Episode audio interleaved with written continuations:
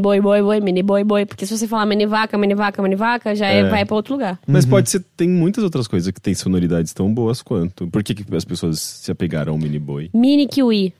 Mini kiwi. Mini kiwi, mini kiwi, mini kiwi, mini kiwi. Mini... E se você. Mini Já kiwi é a fruta ou o pássaro? Tem um pássaro Tem um chamado kiwi. pássaro? Tem um pássaro, sim. É, tem um biquinho Ele não assim, foi extinto comprido. já? Alguma Ih, coisa assim? não Ele não voa, não é? Ih, já não sei. É, eu sei. Eu perdi o controle total, Dan. Eu não sei mais o que tá acontecendo. Hel, do que, que você tá falando mini boi, boi, mini boi, boi, boi, mini boi? Jovem, você que é brasileiro, 18 anos, aliste no exército e procure o, mi- o meme do mini boi. Mini boi. Eu, eu nunca ouvi falar desse Eu meme. nunca. É que memes Tá atualmente é, são. Eles são tão passageiros, assim, que cria-se cria-se um meme agora, daqui a 20 segundos já tem 20 outros Mas é, memes. é que eu sinto assim, tem uns que so- somem rápido, eu concordo, mas você pega, tipo, ah, o, o Salgado lá, por exemplo, teve dois dias gloriosos da galera apontando pra Salgado. Aí, do tipo, teve, eu já esqueci os outros, mas Mini Boi, eu, eu acho que a Rio inventou agora. Cara, não, eu vou compartilhar e se você ainda não. Eu acho que tá no YouTube. Se não tá, eu vou, vou jogar no zap. Quem quiser me mandar mensagem. eu vou ser a tia que compartilha o mini boi. Eu acho que precisa. Mas o, o meme é bonito isso, né? Como ele virou realmente uma onda na, na, na nossa cultura, né? Já é tanto agora que é um mar de memes e às vezes você pega a onda, às vezes não. É, sempre foi, né? Antes da internet já era assim. Não. Só que os memes, eles tinham uma capacidade menor de disseminação, porque eles ficavam eh, presos no círculo social. Era mais centralizado. Era mais centralizado Porque e eram mais agora- preconceituosos também, geralmente. É, e eles agora eles tendem a ser, tipo, reciclados, né? Rola muito reciclagem de memes. Tipo, tem umas épocas do ano que é- são, tem memes Ah, é. sazonais. Não, tipo, a gente já tá pra chegar na uva passa de novo. Porque vai Total. chegar a época do Natal e aí todo mundo vai fazer piada com uva passa no arroz É. e não sei o que lá, porque... Esse daí é, são memes clássicos pré-internet. Exato, aí né? chega na. Aí, só que aí a gente chega, do, tipo, num ponto que é a crítica, a crítica ao meme. Do tipo, essa Páscoa já foi. O meme já foi a crítica, a crítica do fato da barra ser mais barata É, que o ovo. A gente já Foi, chegou já na foi era a gente- pós-memificação. É, total, é pós-modernidade dos memes. Pós-modernidade dos E a memes. gente criticar a pessoa que critica criticar o meme ou é a gente criticar o meme em si? Eu li Porque esse quadrinho. criticar o meme em si ficou Eu prefiro velho. sair do Twitter. É. eu prefiro transar, sei lá. Se der tempo. Eu prefiro, eu prefiro meme.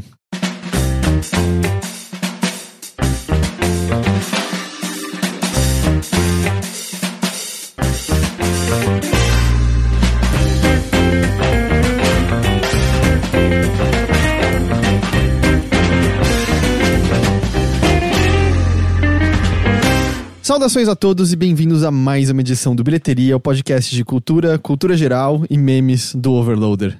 Eu sou seu anfitrião, Heitor De Pado, tô aqui com o Henrique Sampaio. Olá. E temos pela primeira vez conosco, Hel Havani, tudo bem com você? Yay!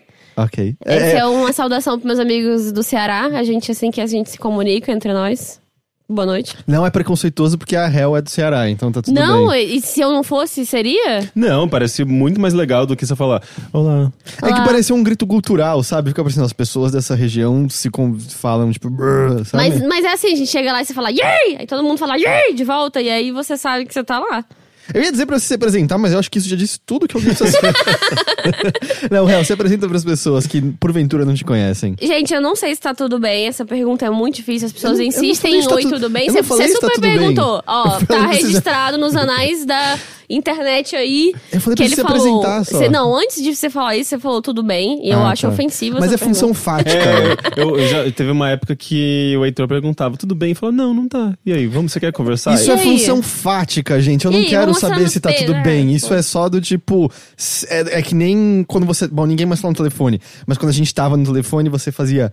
Então tá. Que é tipo. Fala alguma coisa que você tem pra falar ou essa conversa acabou. E aí acabou. O oi, tudo bem?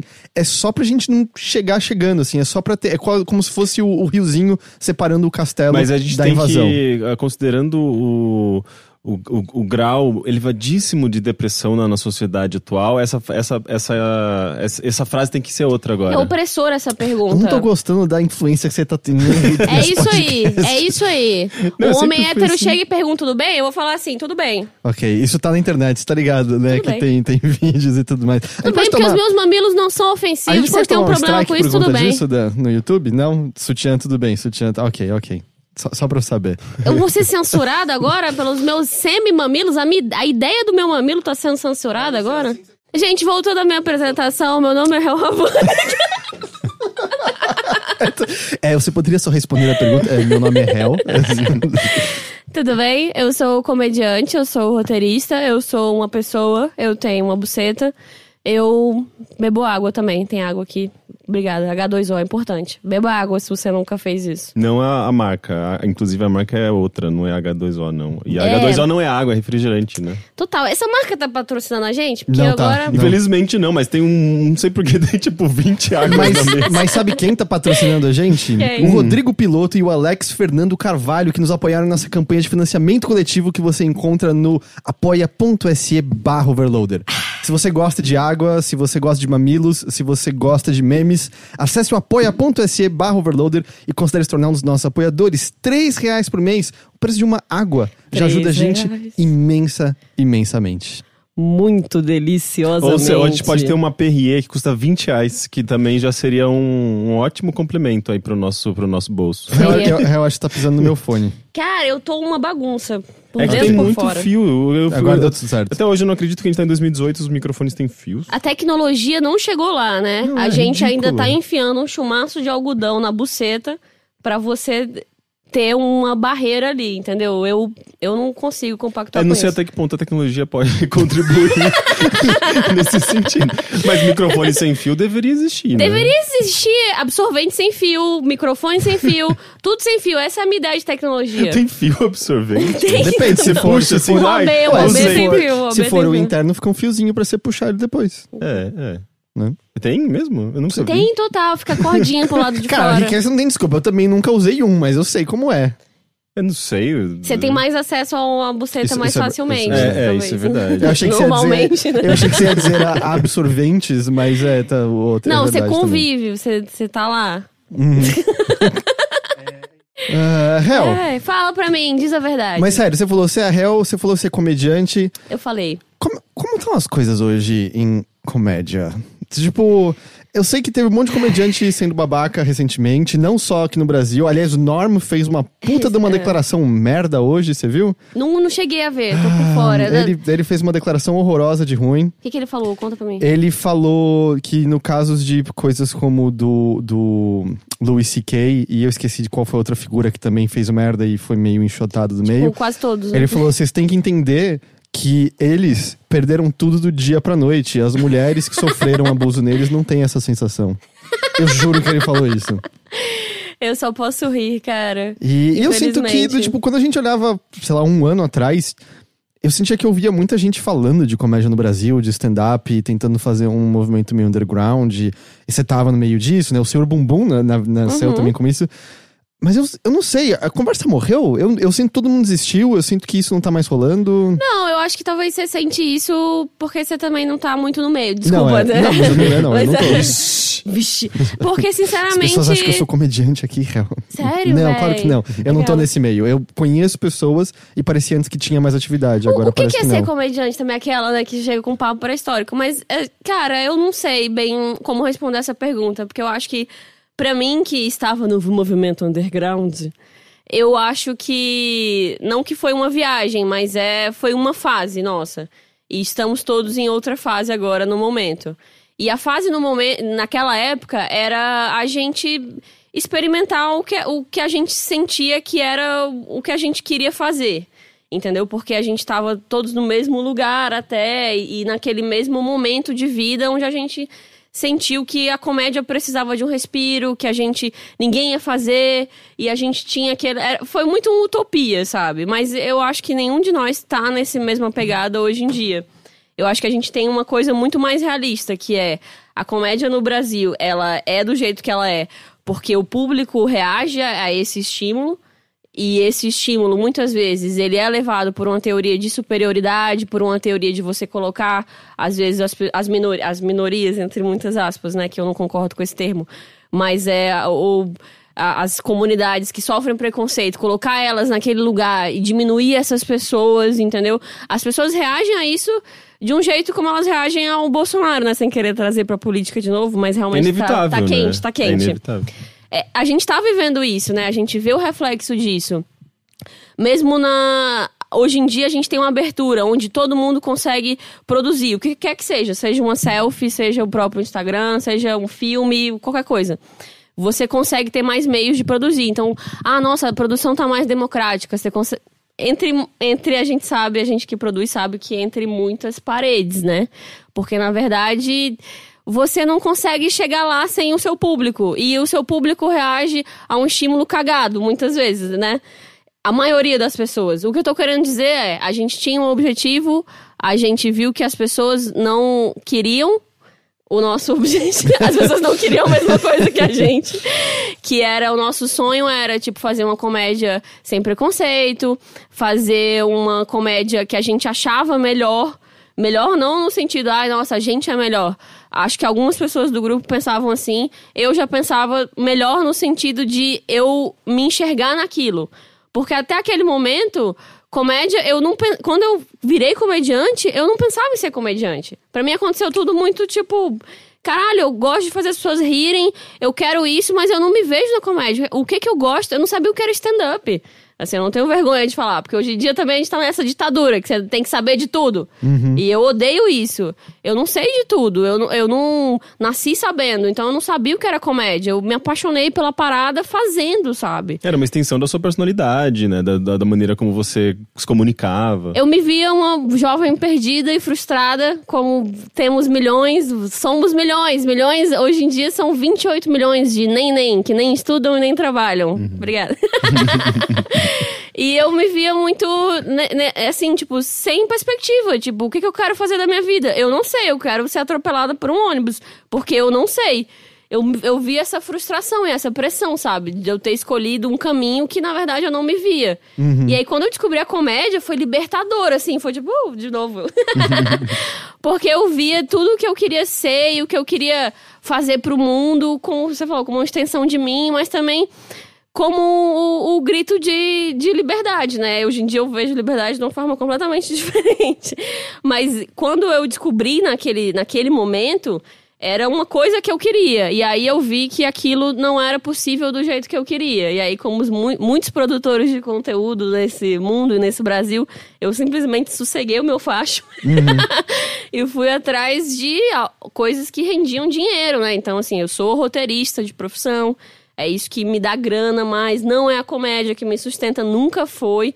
E para nenhum de nós da cena underground foi, em nenhum momento. A gente sempre fez porque a gente acreditava no rolê, entendeu? E depois de um tempo, quando a gente viu que a gente tinha outras demandas de vida, porque a gente precisava né, se sustentar, e capitalismo e etc. E a gente também viu que, na verdade, o que a gente queria fazer pra comédia não era possível daquele jeito. Hoje em dia eu tenho plena consciência. Não que vá, foi um erro, foi não sei o quê. Foi várias coisas. Foi fazer show com gente que era a favor do estupro, foi fazer coisa com gente cagada, foi ouvir muita merda na vida. Mas, assim, eu não me arrependo de nada no sentido de que eu acho que tudo isso fez eu enxergar o que eu realmente queria pra minha vida. E aí tem certas coisas da comédia e da, da- que casam com isso e outras não. E a gente vai. Então tá tudo bem? Foda-se, eu não sei. Porque eu acho que a comédia ela acaba sendo um reflexo da sociedade. Conforme a sociedade vai se transformando, a comédia vai se transformando. Não é à toa que, é, sei lá, se num passado uma piada é, racista não, não, não gerava uma controvérsia muito grande, você tem lá, sei lá, os trapalhões pra provar isso. Hoje, hoje a gente tem essa, esse questionamento muito grande porque a sociedade já não aceita mais é, os mesmos, sei lá, disseminação do preconceito como era no passado. Essa, né, tipo, sei lá, a gente evoluiu em muitos aspectos. Mas ao E- mesmo tempo ainda tem a volta dos trapalhões, né? A reprise Mas, agora. mas não- já não deu errado isso? Já deu um pouco. Porque eu achava que isso já tinha estreado. Eu tava, eu tava andando na rua outro dia pensando, e os novos trapalhões? Então, mas, mas, mas esses novos trapalhões, eles estão adaptados pros, pros tempos modernos, não estão? Entre muitas aspas, eu acho que, tipo, esse é o, o lance um pouco, tem, tem essa discussão, né? Politicamente incorreto, politicamente correto. Eu, eu acredito na. Eu nem sei, nem sei muito bem responder essa questão. Eu acredito, assim, na, na comédia. Eu acho que o politicamente incorreto é uma ilusão. é uma- é uma coisa que, tipo, bolsonaros vão falar pra justificar um discurso de ódio, entendeu? Eu acho que na prática o que existe é es- essa nova Trapalhões, eles meio tentaram jogar uma água sanitária no rolê pra não ficar preconceituoso e pra tentar atender todos os públicos, mas eu acho que isso deu muito errado, porque o que pegava na galera naquela época é porque era justamente preconceituoso. Aí eles falam que aquele é o poli... sabe, aquilo, ah, que época boa, mas na verdade aquilo também não era engraçado. Aquilo só tava tipo reforçando um preconceito. E É, é um- era, um, era um produto daquele período, né? Por isso que hoje não faz mais sentido os trapalhões. Mas É, ao tem- mesmo mas é- tempo- ao mesmo tempo você tem outras coisas que fazem sentido pros tempos modernos, sei lá, tipo, é, ou assim, assim como o próprio.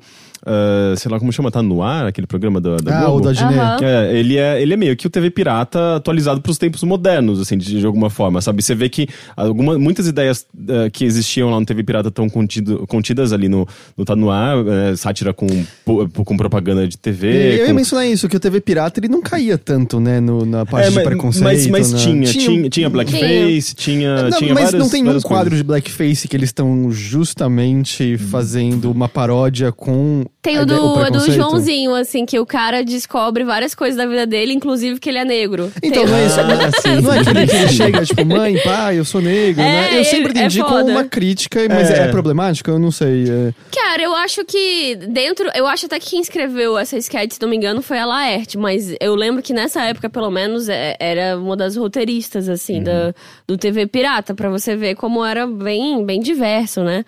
Mas eu acho. Eu não acho tão problemático. Eu acho. Como eles estão revelando várias coisas sobre o personagem, ele dizer, tipo, ele se revelar pra ele mesmo negro é ok. E naquela época o blackface era mais ok, apesar de que já tava meio ultrapassado, É, já né? tinha passado, já tinha passado bem da época. já tinham passado algumas décadas. é. É, e aí tem gente que fala já, tem, tem meio blackface, que é pra. Óbvio, é muito racista e etc. E o outro problema não é só esse, é que você, em vez de você contratar também, né, um ator negro, você, tipo, tá só pintando a galera, tipo, cara, é muito escroto, sabe? É, a piada funcionaria do mesmo jeito com, com, com atores negros. né? Funcionaria se eles só trocassem, assim, fizesse, tivesse um corte seco, que naquela época não é, não é muito tecnologia, e fosse um ator negro e fizesse. Entendeu? Sim, a, sim. a piada não teria se perdido. É mais essa questão também, deles não quererem contratar né, atores, ou então só quererem contratar atores negros pra papéis, tipo, da empregada doméstica ou do escravo na novela do. De época, sabe? É você Porque- colocar sempre as pessoas nesse lugar já diminuindo as pessoas de cara. É que, é, que é curioso, né? Embora você veja a própria Globo, né? Tipo, incentivando diversidade, incentivando respeito, é, colocando personagens transexuais e nas novelas, né? Falando abertamente sobre tudo isso, mas em geral, você, você liga na novela, você vai ver o, a mulher branca rica, o negro na- no, no elenco pobre ali, tipo, na parte no, no, eh, no, no círculo pobre da novela, né? Então, tipo, é, continua a existir, na verdade é meio hipócrita em vários aspectos. né? Sim, e mesmo internamente, assim, não tenho vergonha de dizer, falo mesmo, se isso for problema pra Globo, não tem problema com isso, mas eu, quando era roteirista da Globo, estava numa equipe só com homens e era que ganhava menos, sem nenhum motivo. Todo mundo fazia o mesmo trabalho. Mesmo cargo, todo Mesmo mundo. cargo, inclusive uma das pessoas tinha um pouco mais de experiência que uma das pessoas, tipo, não tinha nenhum motivo de eu ganhar menos, eu ganhava menos. Então, até internamente, eles lutam muito com essas práticas, que eu acho que assim, não tô nem julgando assim, ah, meu Deus, a Globo. Não, não é só a Globo, é todo, todas as empresas. Outras empresas que eu trabalhei também aconteceu isso, entendeu? De eu estar lá num cargo e ter um homem no meu na minha mesma posição e ele ganhar mais por nenhum motivo. E, e eu, em todas as. Eu vou lá e falo. Mas é horrível esse sentimento, entendeu? Sim. Que, É, e, enfim. e- e a questão que eu, eu acho que eu quero chegar é, tipo, é um processo é, longo, a gente está nessa transição, é, sabe-se cada vez mais de todas esses, essas questões, é, e a gente vai adaptando a produção cultural em torno desse- desses problemas, até por uma questão de identificação, as pessoas identificarem com o personagem, com o filme, com, com a comédia. E, e, e eu sinto que a comédia acabou mudando muito, assim, eu acho que, sei lá, você, você tem quanto tempo de comédia, assim? De da- comédia eu tenho pouco tempo, eu me acho um bebê, assim, tipo, Uhum. inclusive não levem minha opinião em consideração pra nada. Porque, esse, esse é o asterisco pra todos os podcasts do Overloader. né? não, eu acho que do Brasil, né? Porque as pessoas também acham acham que, ai meu Deus, eu faço podcast, é uma propriedade, e aí vocês Não. têm que levar a minha A opinião. gente só tem um microfone vão- na frente vão- da boca, mais nada. É só isso, cara. Mas eu só tô aqui falando. Mas enfim, eu faço desde o final de 2014. Uhum. E eu Então, acho que é um, é um, período, um período, acho que, de muita transformação na comédia em si, né? Tipo, você vê novos, ah, novos rostos, novas vozes. E, Uhum. e foi um momento também que eu mesmo, eu nunca fui, na verdade, muito ligado à comédia de stand-up, eu nunca procurei saber, assim, tipo, sei lá, eu conhecia. Ah, ah, Terça Insana, sabe? Que eu gostava. Uh, eu sinto muito. Não, eu gosto de algumas coisas. Eu acho que tem, tem muita coisa ruim que Eu achava, envelheceu é, eu mal, achava- mas. eu achava bobo, esse era meu. Aham. Mas, ah, eu ach- eu achava, sei lá, mil vezes melhor do que qualquer coisa que a Globo produzia na época em relação à comédia. É porque a época, essa época que a gente tava falando era tipo o Zorra Total, só basicamente o único programa de E- comédia. E, por da alguma Globo. razão, Sim. eu não sei, não sei porquê, mas a Terça Insana sempre foi muito forte, eh, sei lá, na comunidade gay, por exemplo, Ah, sabe? é? Eu acho que não sei se tinha uma coisa de personagens eh, femininas eh, interpretadas por, por homens, né? E, tipo, tinha, tinha uma coisa meio drag queen de alguma forma ali, Uhum. que acabava, não sei, assim, gerando alguma, alguma forma de identificação e um, um deboche muito específico da comunidade gay, sabe? Uma, um- uma linguagem de humor muito específica. Uhum. Então, por conta disso, eu também eu gostava bastante. Eh, mas eu sinto que. Uh, conforme eu fui ent- entendendo mais, eu comecei a ver mais mulheres e mulheres falando da posição delas num ambiente que sempre foi muito masculino, né? E principalmente com o Louis C.K. e tudo mais, que é tipo o- uma geração de humoristas já mais, mais antiga, né? Que parece que agora tá, tá tentando reivindicar o, o- essa, essa, esse monopólio, né? Tipo, eh, não, eu não posso fazer agora piada machista, eu não posso fazer piada. Não sei, o quê. porque, Mas é- porque, tipo, cara, esses é um nomes saco, véi. apareceram e estão, estão dividindo Sim. esse espaço. É que né? pior que o exemplo do Luis C.K. acaba sendo pior, porque ele era o cara que fazia piadas tratando do assunto. Ele empoderava que- as mulheres, de exato, certa expondo forma. O, É. o horrível como mulheres eram tratadas. pra Expondo o descobrir- privilégio dele. E aí era só aparência, 100% só aparência. E, tipo, e ainda teve o lance da aparição surpresa dele naquele, naquele show recentemente, que é só, cara. Que faz pouquíssimo tempo você acha que é, é uma mini prisão, Você né? acha que é isso, Você ficou né? oito meses longe, tá pago o negócio, voltou e tchau. Eu não sei muito bem o que pensar do caso do Louis, assim, eu acho que daqui a um tempo a gente ainda vai conseguir digerir uma opinião mais concreta, sabe? Tipo, eu também não quero me apressar em falar alguma coisa. É foda pra mim, porque eu tinha um- ele como uma referência, Uhum. sabe? Então, não que foi, tipo, uma grande surpresa, porque já rolava muito, Histórias muitos... de longa data. tipo, Muito, te- já há muito tempo eu já meio esperava que alguma coisa fosse rolar dele, então toda a produção dele eu já. Eu ficava meio assim, sabe? Então, tanto que na época que começou a estourar o lance de pós Cosby, aí começaram a aparecer de outros comediantes. Sim. A conversa direto era "Pff, quanto tempo falta pra aparecer alguma coisa do Louis? Porque meio que era, era tipo, todo mundo sabia, mas ao mesmo tempo fica aquelas coisas, mas se todo mundo sabia. Por que Mas que ninguém de- falava. É, ninguém falava, né? Mas, cara, é muito difícil simplesmente É, não, não ser tô- a pessoa que fala. Exato, não tô sabe? dizendo que. Ah, mentira, não tô dizendo. Que merda que todo mundo sabia e ainda assim demorou tanto tempo pra, Total. pra aparecer. O próprio Hannibal Buress, que foi a pessoa que botou o Cosby muito no holofote, assim, ele foi um cara que. é, Depois ele até falou, tipo, gente, já tinha matéria, já tinha. Eu só fui lá e fiz uma piada sobre, entendeu? E, e joguei a merda no ventilador. Mas não é nada que ninguém nunca tivesse falado, Aham. entendeu? É, isso é foda, sabe? Mas a, a minha lição disso é que eu acho que é pra vida, assim, sabe? E aí, quem quiser, todo mundo tem direitos. Eu também acho isso, que a gente não tem que oprimir ninguém com a opressão alheia, sabe? Mas uma lição muito boa que eu tirei é, tipo, procurar mais comediantes mulheres e procurar mais produções de mulheres. Porque simplesmente, gente, é isso que acontece no entretenimento em geral. É tipo, as coisas que são feitas por mulheres têm 10 olhos a mais. Entendeu? E as coisas são feitas por homens, é tipo, as pessoas passam mais pano. Na vida é assim, no trabalho de vocês, eu tenho certeza que todo mundo já viu algo parecido, independentemente da área, sabe? Ah, a gente tava conversando mais cedo, que eu falei, ah, eu pus o vídeo lá do, do Homem-Aranha e tem umas pessoas enchendo o saco, falando, pô, esse cara só falou mal do jogo, não sei o que lá. Mas assim, não são nem ataques, mas os comentários que estão sendo negativos não chegam a um décimo, um centésimo do que eu já vi com mulheres que trabalham na área por, Uhum. por absolutamente nada, sabe? Do tipo, o que eu estou sendo. Eu não, não vou nem usar a palavra atacado, porque eu não estou sendo atacado. o que está tendo de comentário negativo é do tipo, puta, a unha do meu dedinho comparado a outras pessoas, sabe? Não é nada. assim, Sim. então- Então, pra mulher expor o trabalho dela e pra ela ser julgada sobre o trabalho dela, todo, é muito. A pressão e tudo, os olhos, são, tudo é muito maior. Uma mulher comete um erro, o, a- o julgamento que existe em cima, e, ah, mas é, é tudo muito maior. Então. eu acho que no final das contas também não tem tantas mulheres fazendo tanto sucesso por causa disso, sabe? Porque a gente julga muito mais o trabalho de uma mulher e é muito mais escroto. E todo mundo, to- homens e mulheres. eu- isso aí eu nem jogo em cima só dos homens. Eu acho que às vezes as mulheres também. Então, pra você ver o trabalho de uma mulher em qualquer área, você tem que procurar. Esse é o lance. Então, tipo, saia da sua zona de conforto. Não vá só naquelas dicas que todo mundo coloca. Tipo, agora recente o Jorge Furtado, né? Que é um grande. E ele tem trabalhos massa, tipo Ilhas da- das Flores, né? Que é um. São trabalhos, assim, negáveis, fodas. Mas ele é um cara desses consagradão, grandão. Aí ele, ah, muita gente me pergunta sobre filmes, então vou botar uma lista. Aí ele botou uma lista de 300 filmes que tinha, sei lá, 295 feito por homens. Sei. E aí, tipo, foi né, um grupo de mulheres roteiristas que até eu participo também e fez uma lista de 300 filmes com mulheres. Não, tipo, brigando com ele, nada disso, mas tipo, ó, tá cara. aqui também isso aqui, isso aqui também existe. Pra justamente essas pessoas que às vezes vão atrás de filmes pra mulheres terem referências também. Porque às vezes é isso, a gente tem que ir atrás mesmo. Aliás, o, o, o Tomás Dairel até perguntou aqui no chat ah, se Fala, Tomás. Fala, Tomás. Ah, se pra você mudou algo na comédia, é, ou pelo menos na sua percepção da mesma, depois de Nanette. Você chegou a assistir? Sim, assisti. Eu acho que Nanette foi muito importante lá. a- Pra quem não viu ainda, é um stand-up da Hannah Gatsby, que tá lá no Netflix. E tá todo mundo comentando muito e tal. É, essa foi uma das coisas que abriu uma discussão que já existia na comédia, que é sobre a pós-comédia, que é um pouco o pós-meme que a gente tava conversando.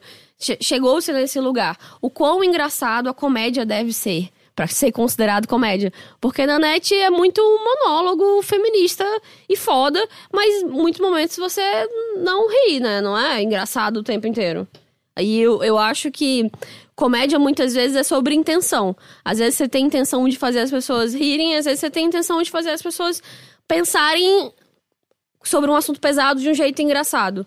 E a pós-comédia é o que eles discutem é um pouco isso. É tipo, não precisa fazer você rir, só precisa fazer você não não rir. Meio que é isso. entendeu? Não, sim, sim, é. Porque no caso do Nanette, eu sinto muito assim que, vamos dizer, a primeira parte, que é mais pra você rir, é quase como pra, pra, pra você pensar sobre o que você tá rindo. Meio que quase pra fazer você se sentir mal É. com o que tem de verdade por trás de cada uma daquelas piadas que você deu risada. É quase uma É. comédia metalinguística, Uhum. né? É. O George Carlin tinha um pouco disso, né? Apesar É, de menos, que. mas é, sim, tinha. menos. apesar que hoje em dia tem algumas coisas que você volta dele e também fica meio. Cara, eu acho que isso ensina muito a gente sobre o tempo. Eu espero a gente viver num tempo onde as pessoas comecem a, a repensar o meu trabalho, ou o trabalho da Hannah Gatsby. A gente, entendeu? Eu acho que as pessoas não têm que ser tornadas eternas. Elas têm medo disso, às vezes, né? Do tipo, ah, não, o George Carlin é tão bom que a gente não pode questionar. Pode sim, e eu espero que a gente viva num tempo onde a gente questione tudo mesmo. Porque eu acho que isso é uma evolução e. E se a pessoa tem realmente a comédia no coração, que é o que eu acredito, que eu sou brega, é. eu acho que é sobre isso, é sobre você ver além dessas barreiras e você acreditar que você pode ser questionado com leveza sobre tudo, sabe? Então, o que eu acho de Nanette, Tomás, é que me ensinou muito sobre rir. E sobre. sobre várias coisas, mas principalmente sobre isso, assim. Eu acho que a gente tá precisando de representações assim, sabe? Eu me senti muito ouvida. Apesar de eu estar escutando ela, foi uma, uma- um confortinho, assim, sabe? Deu um quentinho, assim, tipo, ai, é, mais alguém pensa assim, ainda bem.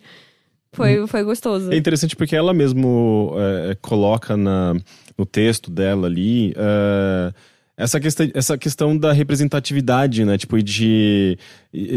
Que na verdade tentando até desconstruir um pouco disso, né? Porque não é só uma coisa binária, tipo, ah, tem que ter representatividade, vamos fazer esse joguinho, tipo, mulheres empoderadas de uma, de uma maneira muito óbvia, sabe? Não, tipo, é, tem, é, é, tem uma coisa muito mais complexa ali que não é, tipo, você não vai representar todo mundo só porque você é uma mulher lésbica, sabe? É a perspectiva dela, ela fala, tipo, da, da pressão que ela sofre por outras mulheres lésbicas, tipo, de faltou conteúdo lésbico, aí, sabe? Ah. Tipo, e, e, na verdade, você é, é, você não vai, você nunca vai agradar todo mundo, mesmo as pessoas que se identificam com você plenamente ali, Sim. né? Ela, eu acho que ela, ela chega num ponto interessante ali que, tipo, seja, é, é, ela, ela não, não que ela, que ela esteja indo na contramão do que se espera de, de uma, sei lá, tipo, de uma humorista mulher lésbica, não, mas ela meio que consegue desconstruir um pouquinho dessas, dessas expectativas, sabe? Uhum. E, e dessa coisa, tipo, de, ah, então quer dizer que eu vou ter só um humor é, nesse segmento, sabe? Então é, é seguro pra minha área, eles não vão, dar, não vão dar risada de mim. Não, eles podem dar risada de você ou com você, sabe?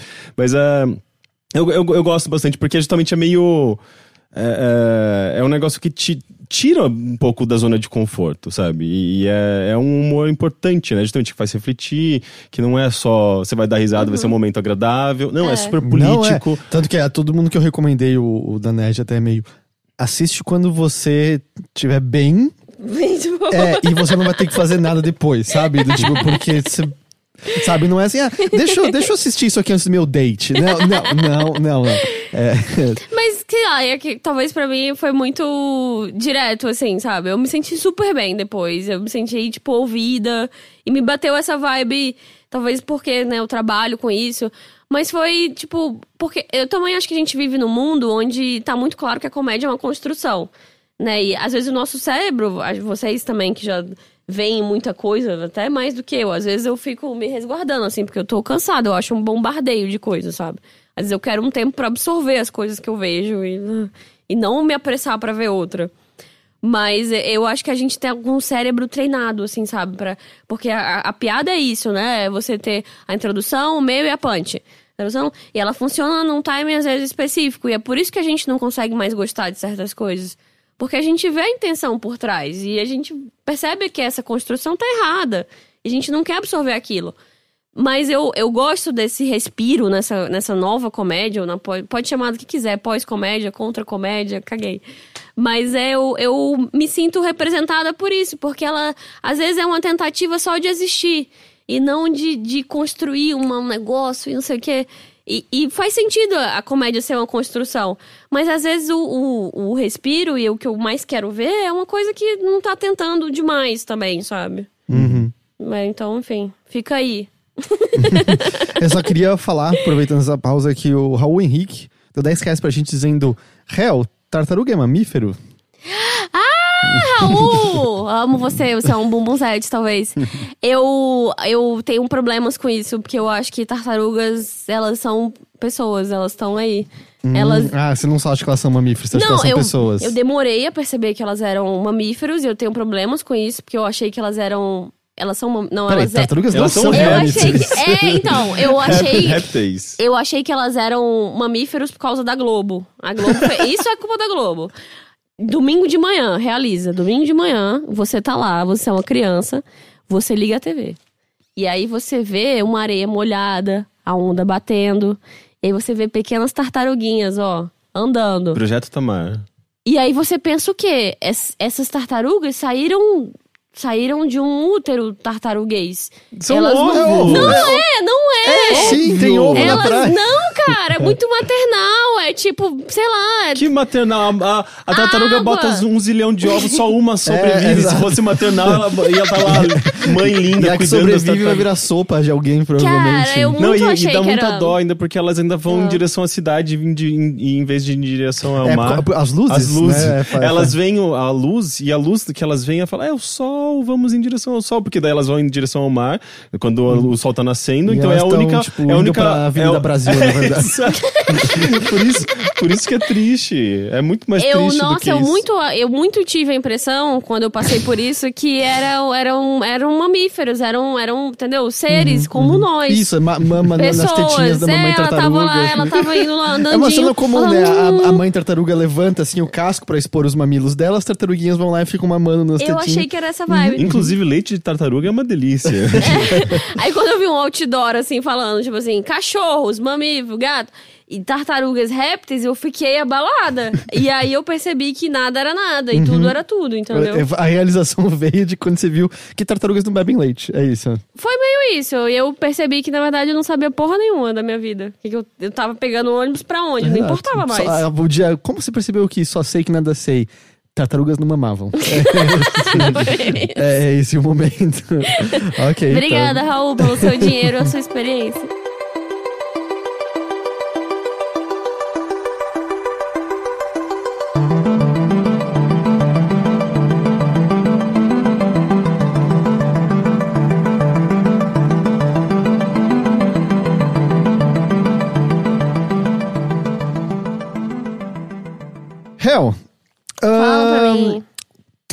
Você anda assistindo, consumindo, vendo que você acha legal que você queira compartilhar com a gente, com as pessoas nos ouvindo? É sobre isso esse podcast? Sim.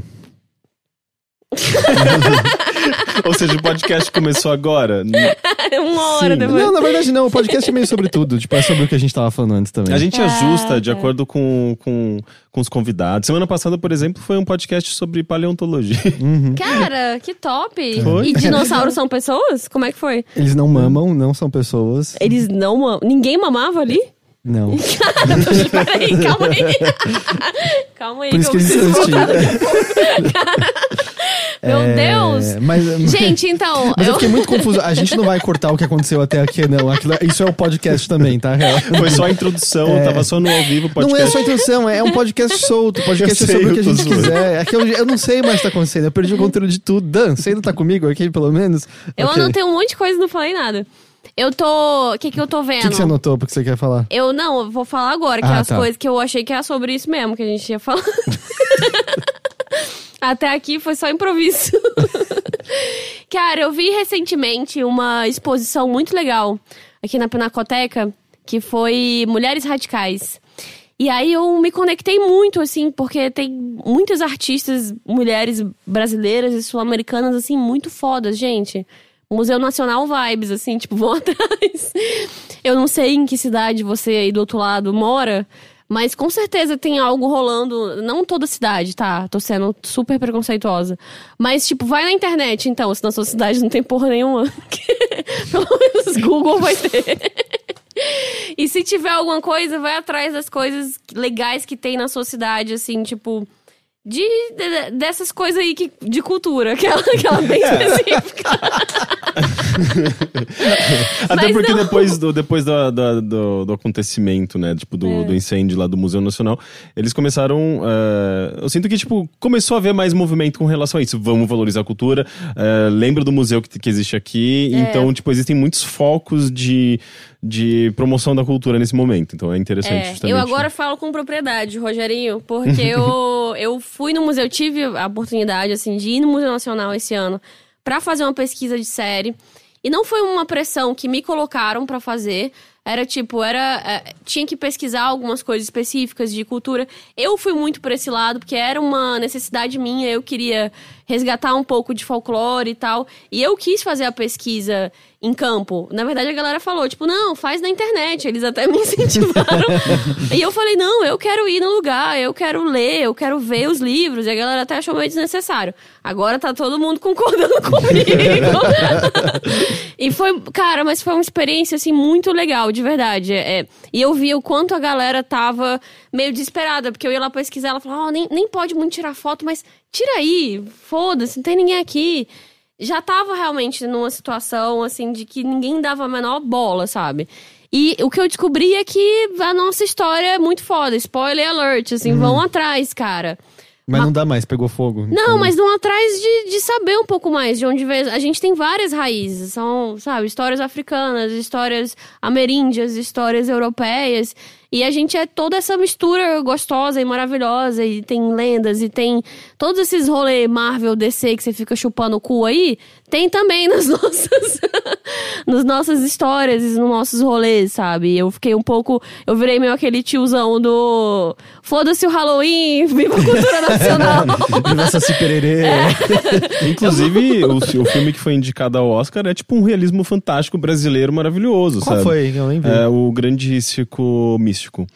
É, que é que é muito é muito isso a gente a gente a gente procura este realismo fantástico nas coisas dos outros né tipo lá no, no, no- como chama lá do labirinto do fauno O Del Toro? O Del Toro. mas o Brasil tem isso Não, sabe e deixa eu te falar, muitos desses filmes, tipo Indiana Jones, foi inspirado num conto brasileiro. Muitas dessas galeras, o Cidade ah, é? Z. O Indiana Jones foi o- inspirado num conto É, brasileiro? o Cidade Z também foi inspirado na história. Não foi um conto extremamente brasileiro, mas era a história do Capitão Fawcett, que foi um explorador que estava procurando pelo manuscrito 512, que é um manuscrito da Biblioteca Nacional, né? Que que é Não uma história mais. totalmente louca, assim, procurem, digitem aí no Google Manuscrito 512, que era uma cidade perdida, que é a lenda que é um- uns bandeirantes encontraram uma cidade no, no sul da Bahia, e era uma cidade com símbolos, uma coisa totalmente maçom vibes. E aí eles escreveram essa carta e sumiram depois, e esse, esse manuscrito estava arquivado e tal. E é uma grande teoria da conspiração e tal. Então, esse coronel Fawcett veio pro Brasil uma época procurando uma cidade perdida no interior de- lá do Goiás e acabou sumindo também. Então, tem várias lendas por causa desse cara. E esse cara foi um dos caras que inspirou o Indiana Jones, que ele era um professor, um pesquisador, um historiador e que ele curtia essas lendas, essas coisas. Mas tudo isso rolou aqui, sabe? E eles já pegaram isso e chuparam da gente, entendeu? Tem um dos Indianas Jones lá que é um pouco inspirado numa lenda do Tatum Canara, que é um, um alemão meio esquizofrênico que viveu anos com os índios lá no norte. Esse cara tá vivo ainda, perambulando por lá com uma tatuagem de tartaruga aqui no peito. Pra- Inclusive. qual? Mas quando, onde tá no Indiana Jones isso? No 4? Aquele no carinha no que... da Caveira de Cristal. É, o É, o 4. É, quatro. tá, que tem É. o carinha que tá, não, não fala nada com nada no começo. e- É, um pouco inspirado na lenda que o, o Tatum Canara, ele falava que ele era um dos habitantes da cidade de Akator, que era uma das cidades criadas por uma raça meio alienígena, e meio que é um, uma das cidades subterrâneas, aquelas lendas das cidades que ligavam o Brasil ao Machu Picchu e tal. E aí ele Ah, é por isso que eles estão lá, sei lá, no México, pegam um rio e saem no Brasil em questão de dois minutos no filme? Talvez seja isso, eu não lembro bem. Mas a, a, a lenda era um pouco isso, que as cidades subterrâneas existiam, tipo, aqui na, nas Américas do Sul e tal, e tinha uns túneis ligando. Tipo, tem, teria um ali em Goiânia e teria um na. Esqueci o nome daquela. Uma, uma montanha zona que o Monte Roraima. Gente, então, Queria pra que, também. que as pessoas estão usando o avião? Pega o túnel, já vai direto ali num. Deve ter um trem-bala, provavelmente, que ninguém tá usando. Porque Dá um os aliens são investimento- massa, um né? investimento de milhões históricos lá e, tipo, tava parado lá. Porra, o Batman tá chegando em São Paulo em cinco minutos do Rio, entendeu? E a galera tá, tipo, fazendo ponte aérea pra quê, né? Mas enfim, e a. É, a exposição. A, exposição. Mas enfim, galera. Mulheres radicais. Foi uma exposição fera que eu vi uma obra da Lenora de Barros que eu gosto muito, que ela tá com é uma homenagem a Jorge Saros, que ela tá com com a escova de dente assim, ela fica cheia de espuma. Isso, mas isso é uma fotografia? Isso é. É, uma são va- é uma- um plano de várias fotos assim. ela, Aí, ela- pelo menos isso aí, ela tem um cabelo preto curtinho. Isso. Ela já foi na minha escola quando eu tava no colegial. Que lindo, Ela foi falar véi. da- das obras dela e tal. Que é um lance que ela começa a escovar e vai fazendo cada vez mais espuma na cara dela e tal. É isso. Sim, é, eu tinha aula de história da arte, né, no colegial. Ai, que e chique. Aí, e aí ela foi um dia falar. Eu lembro até que ela contou que. Eu não sei se foi, se ela fez mais de uma vez, mas ela, fez, ela comprou sem querer um negócio mentolado. E aí começou a entrar no olho dela e começou a arder pra caramba. e tal. Amei. Mas é é uma exposição com diferentes é, é, obras de diferentes artistas. Isso. Mas tem uma, digamos, uma, uma linha específica, assim, tipo, tem um viés mais feminista, mais político. Não, são mulheres que produzem arte, assim, na América do Sul. Óbvio, sempre quando as pessoas, né, montam geralmente um coletivo que tem mulheres produzindo, é sempre voltado pra essa coisa do empoderamento, que é uma coisa que eu discordo. As mulheres podem ter uma produção que não é ligada a isso, tá? Mas, no fundo, é o que as pessoas procuram quando elas procuram qualquer coisa produzida por mulheres. É uma narrativa pronta já, né? É, tipo assim, eu já recebi essa crítica. Eu tinha feito meu segundo show, aí chegou uma mina falando que eu tinha que ser 15% mais feminista. Que é exatamente o que O da lance Nanete, da, da, né? Nanete, Ah, né? é tipo assim, velho, todo mundo vem com opinião pra cima do meu trabalho. Sabe o que, que é isso? Machismo, porque se eu fosse homem, você não tinha porra nenhuma pra falar, entendeu? É só porque você é mulher, você tem que falar do papel da mulher na comédia, fazer piada com essa história. Não, tipo, você pode É. falar sobre o que você quiser, né? É o lance de, de, sei lá, a, a mina que trabalha com games é, ser convidada pra podcast, pra palestra, pra evento, pra falar da como é ser uma mulher trabalhando com games. Não, gente, a mulher Sim. pode falar de, da- dos mesmos assuntos que os caras falam e isso, isso não ser a pauta, sabe? Eu até falo que é tipo coxota, que é tipo a pessoa te liga e fala: Ah, mas é que a gente criou uma mulher pra fazer. tipo assim, ela já, ela pessoa te chama pra um negócio porque você é mulher. Não porque você tá viva e é uma pessoa e faz um trabalho massa. É porque você tem uma buceta e qual é a opinião da sua buceta sobre. Porque agora tá, ser mulher tá na moda, né? Então é meio tipo, como é que é ser uma mulher e existir?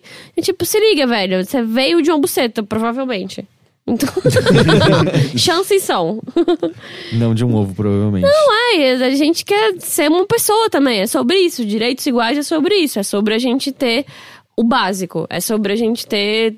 Ok, não é sobre a gente ter mais. que é- é- Os bolsominions têm medo, né? Do tipo, que a gente vai chegar com tudo e vai roubar o emprego deles. E é tipo, não, cara, a gente, a gente já tava aqui e a gente quer continuar aqui de um jeito mais de boa pra todo mundo. Né? E onde tá essa exposição? Essa exposição específica está na Pinacoteca. Quais, quais são. Me cita três obras. Mas não, não, mas eu não algumas eu que te mais te marcaram, coisas interessantes. Não, eu queria muito ver essa, por exemplo, da Lenora. E tinha uma outra, eu esqueci o nome da artista, mas eu não queria ser tão específica nessa, nessa exposição, porque, né, ela é aqui de São Paulo. Eu queria, por exemplo, vou falar pra vocês uma coisa que eu vi recentemente que eu gostei muito.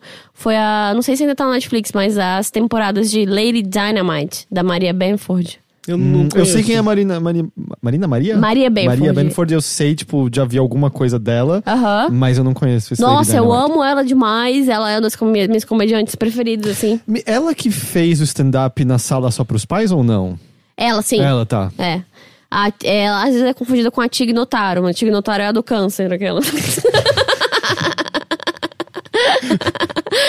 Mas é que ela ficou muito famosa por isso, tadinha. Que ela fez um. Ela não sabia se ia sobreviver ou não, né? Ela tava com câncer. E ela fez um show e foi um show, tipo, foda. Até tava o Lu assim, a galera falou, cara. Melhor show da minha vida, tinha pouca gente, aí gra- conseguiram gravar o áudio, aí acabou, tipo, estourando. E é realmente um show, tipo, do caralho. Mas a Maria Benford não, ela ela tem alguns problemas, é, al- alguns não problemas, não gosto de falar problemas, mas ela lidou com alguns traumas psicológicos e tal, ela já foi internada. Então ela tem uma. é- Essa é uma coisa, não é. Né, óbvio, tem outros comediantes que tem. Mas é muito legal como ela consegue transitar de boa entre o que as pessoas têm, o preconceito que as pessoas têm com a loucura e com a coisa, e com ser uma pessoa completamente funcional e, e- e produzir massa, assim. Eu admiro ela demais. E ela tem uma, uma série no Netflix que não foi muito vista, como vocês podem ver, os, os meninos não viram. Mas é muito, muito boa. Eu, cara, eu acho assim, tipo, tem episódios que, que são os meus preferidos da vida ever. Mas é tipo, com- tem uma historinha séria, assim? Cara, É, não tem. É, é completamente louca, um pouco contra a comédia, né? Que ela não tem um timing muito o linear que você espera, mas é um pouco a vida dela enquanto comediante, enquanto pessoa que sofre com esses, com esses traumas e com esses problemas e tal. E, e ela sempre vai do. Nas duas temporadas ela usa um timing que é tipo passado, presente e futuro. E ela usa diferentes direções de arte, diferentes coisas pra pontuar, assim, esses tempos. Mas, é uma série ah, dramática, só, só porque eu Não, é bem entendi. engraçada, na verdade. Não, mas, mas eu digo, é tipo uma série é, com personagens, histórias fechadas. É, mas é mais ela fazendo meio ela. Ela tem o, aí tem o agente dela, tem o cachorro dela e tal, mas é, é, um, é um jeito meio engraçado disso. Tipo, o primeiro episódio, ela vai tentar fazer um, um stand-up no bairro dela, que é que ela acha que é o que ela tem que fazer, porque ela é um comediante, mas ela vê que não é nada daquilo, e aí do meio do nada tem o, o Patton Oswald, ele aparece também no episódio, aí ele tá fazendo papel de um policial, e uma hora ele fala, tipo, cara, você vai fazer um stand-up, mas, porra, a série do Luiz já tem isso, e a do Seinfeld também, ela fala, cara, cala a boca. Tipo, é, é, então, é meio. É um timing muito específico que é o dela, né? E aí na segunda temporada ela já faz um lance que é o, o super futuro, que é um futuro alternativo. Que, não, que é uma operação completa e tem uns cortes muito loucos, assim, é tudo frenético. É, mas você mencionou, me, me lembra, tem um quê de Seinfeld nisso, né? Tipo, de ser um, um pouco sobre a vida dela e um pouco, tipo, de comentário sobre a própria comédia, isso em si ser a série. É, mas ela já é um pouco mais atual, né? Tipo, ela faz isso de quebrar a quarta parede.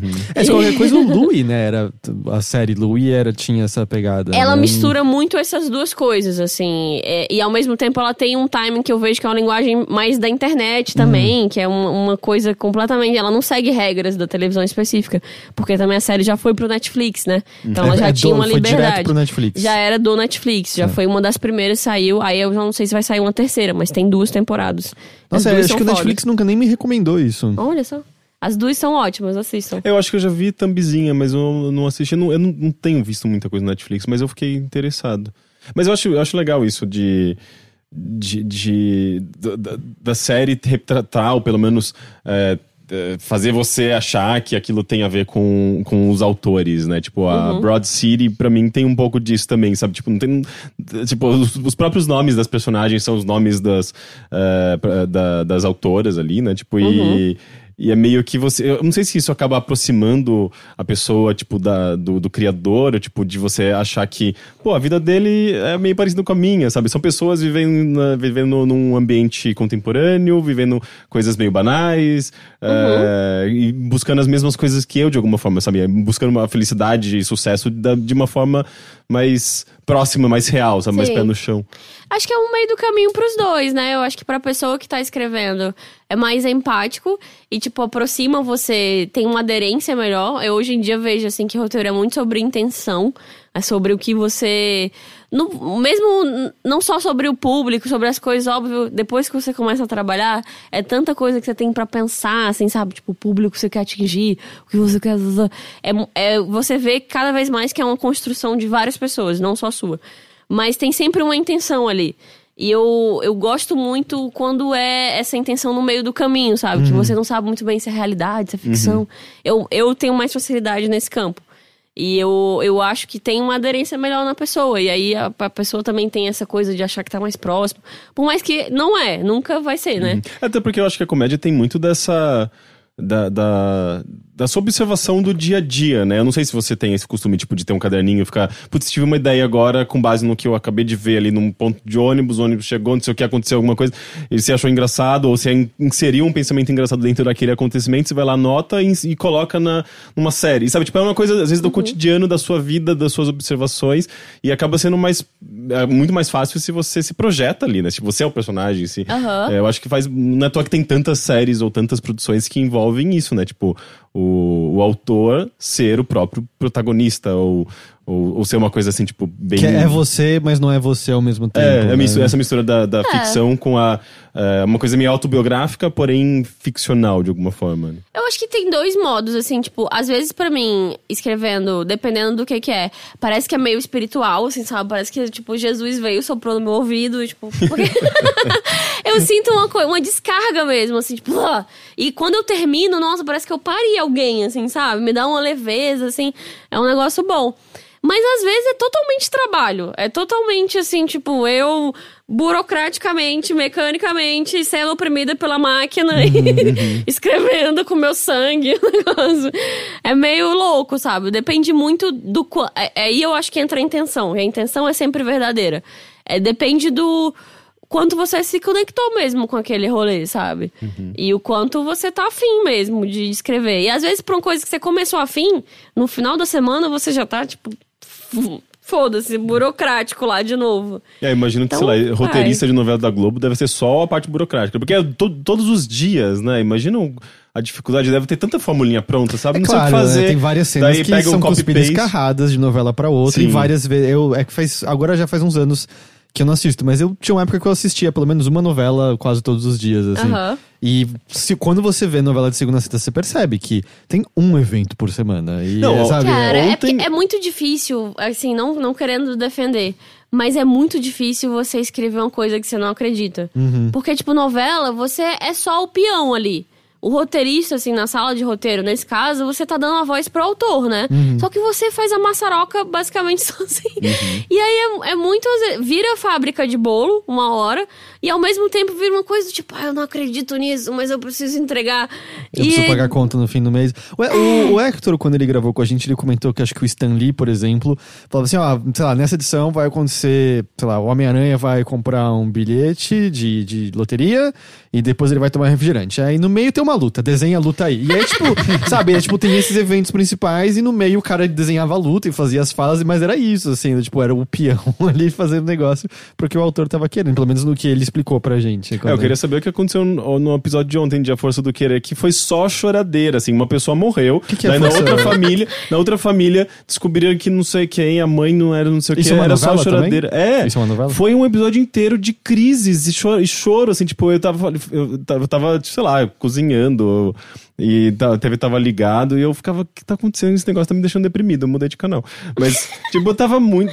Sabe quando os, os negócios, sei lá, tipo, os roteiristas não perceberam que encaixaram todas as cenas no mesmo, uma seguida da outra, e foi só, tipo, depressão total. O que tá acontecendo? Não A novela teve- não é não assim. teve nenhum alívio Exato, foi nada. só, tipo, caindo, caindo, caindo, caindo, tipo, num- a montanha russa da- saiu do controle. Isso é, é Globo também? É, a Cara, dependendo da emissora, às vezes a sala de roteiro, tipo, mais de uma pessoa escreve o episódio. Ou, tipo, às vezes o. o- dependendo de como é que tá a equipe, é, tipo, ah, um pesquisador faz a parte, né? Aí o, ca o cara vai juntar umas partes. Às vezes é uma puta fabriquinha, entendeu? Não é uma pessoa inteira, porque é muita Vira um- coisa. Um, Frankenstein, às vezes, né? Tipo, um monte de coisa sendo feita ao mesmo Cara, tempo. é o que você e falou. é diário. Não né? é, não é nem de segunda a sexta, é de segunda a sábado, né? É um dia por semana que não passa, é insano, tem não sim, tem... sim.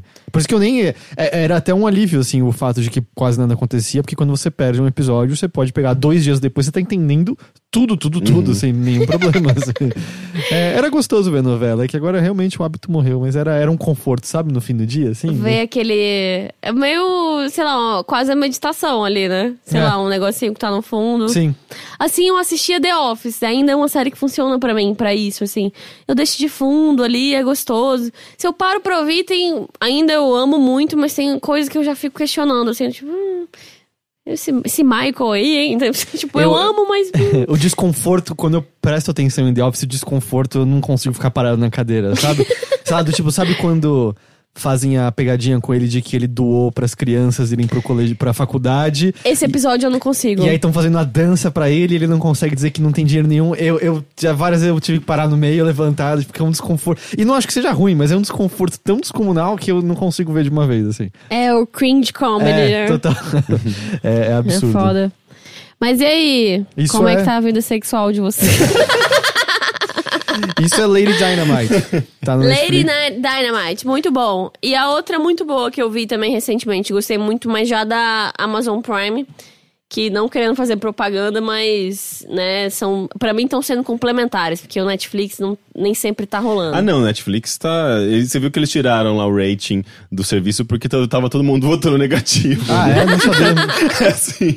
Sério? Mas Não aonde- tem mais. aonde esse rating? Não tem mais o negocinho lá do. Eu, eu, aliás, eu, não, eu, eu, eu li isso daí, não sei se já foi implementado. Mas eles estavam. Ou, ou eles estavam tirando, ou eles estavam mudando o sistema de rating pra De não dar a novo? entender de que ah, as produções deles mesmos estavam caindo a qualidade. Porque Entendi. Tá, Porque Tá tava, super, porque eles tá já tinham mudado de estrela pra joinha É, ou de sim, joinha exato. e tal. né? Uhum. É, então, e o negócio tá feio.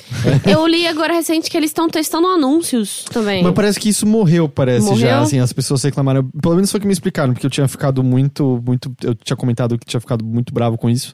Porque eu não vou pagar por um serviço pra ter propaganda nele. Era meio sobre não ter propaganda. É, se é pra ter propaganda, eu vejo na TV o negócio. E É. aí parece que eles já, já deram pra trás, porque o backlash foi muito, muito forte.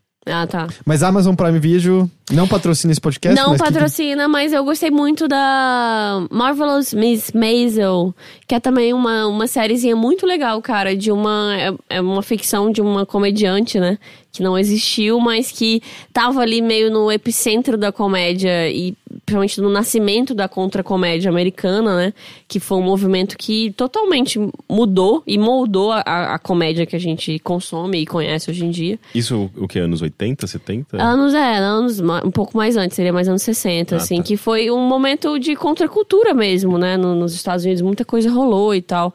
Não, e, e- e ela tá meio no meio disso, assim, tem um outro episódio que já fica mais histórico, né? Ela tá ali no meio de um pronunciamento direitos, das da- direitos, direitos das mulheres e tal.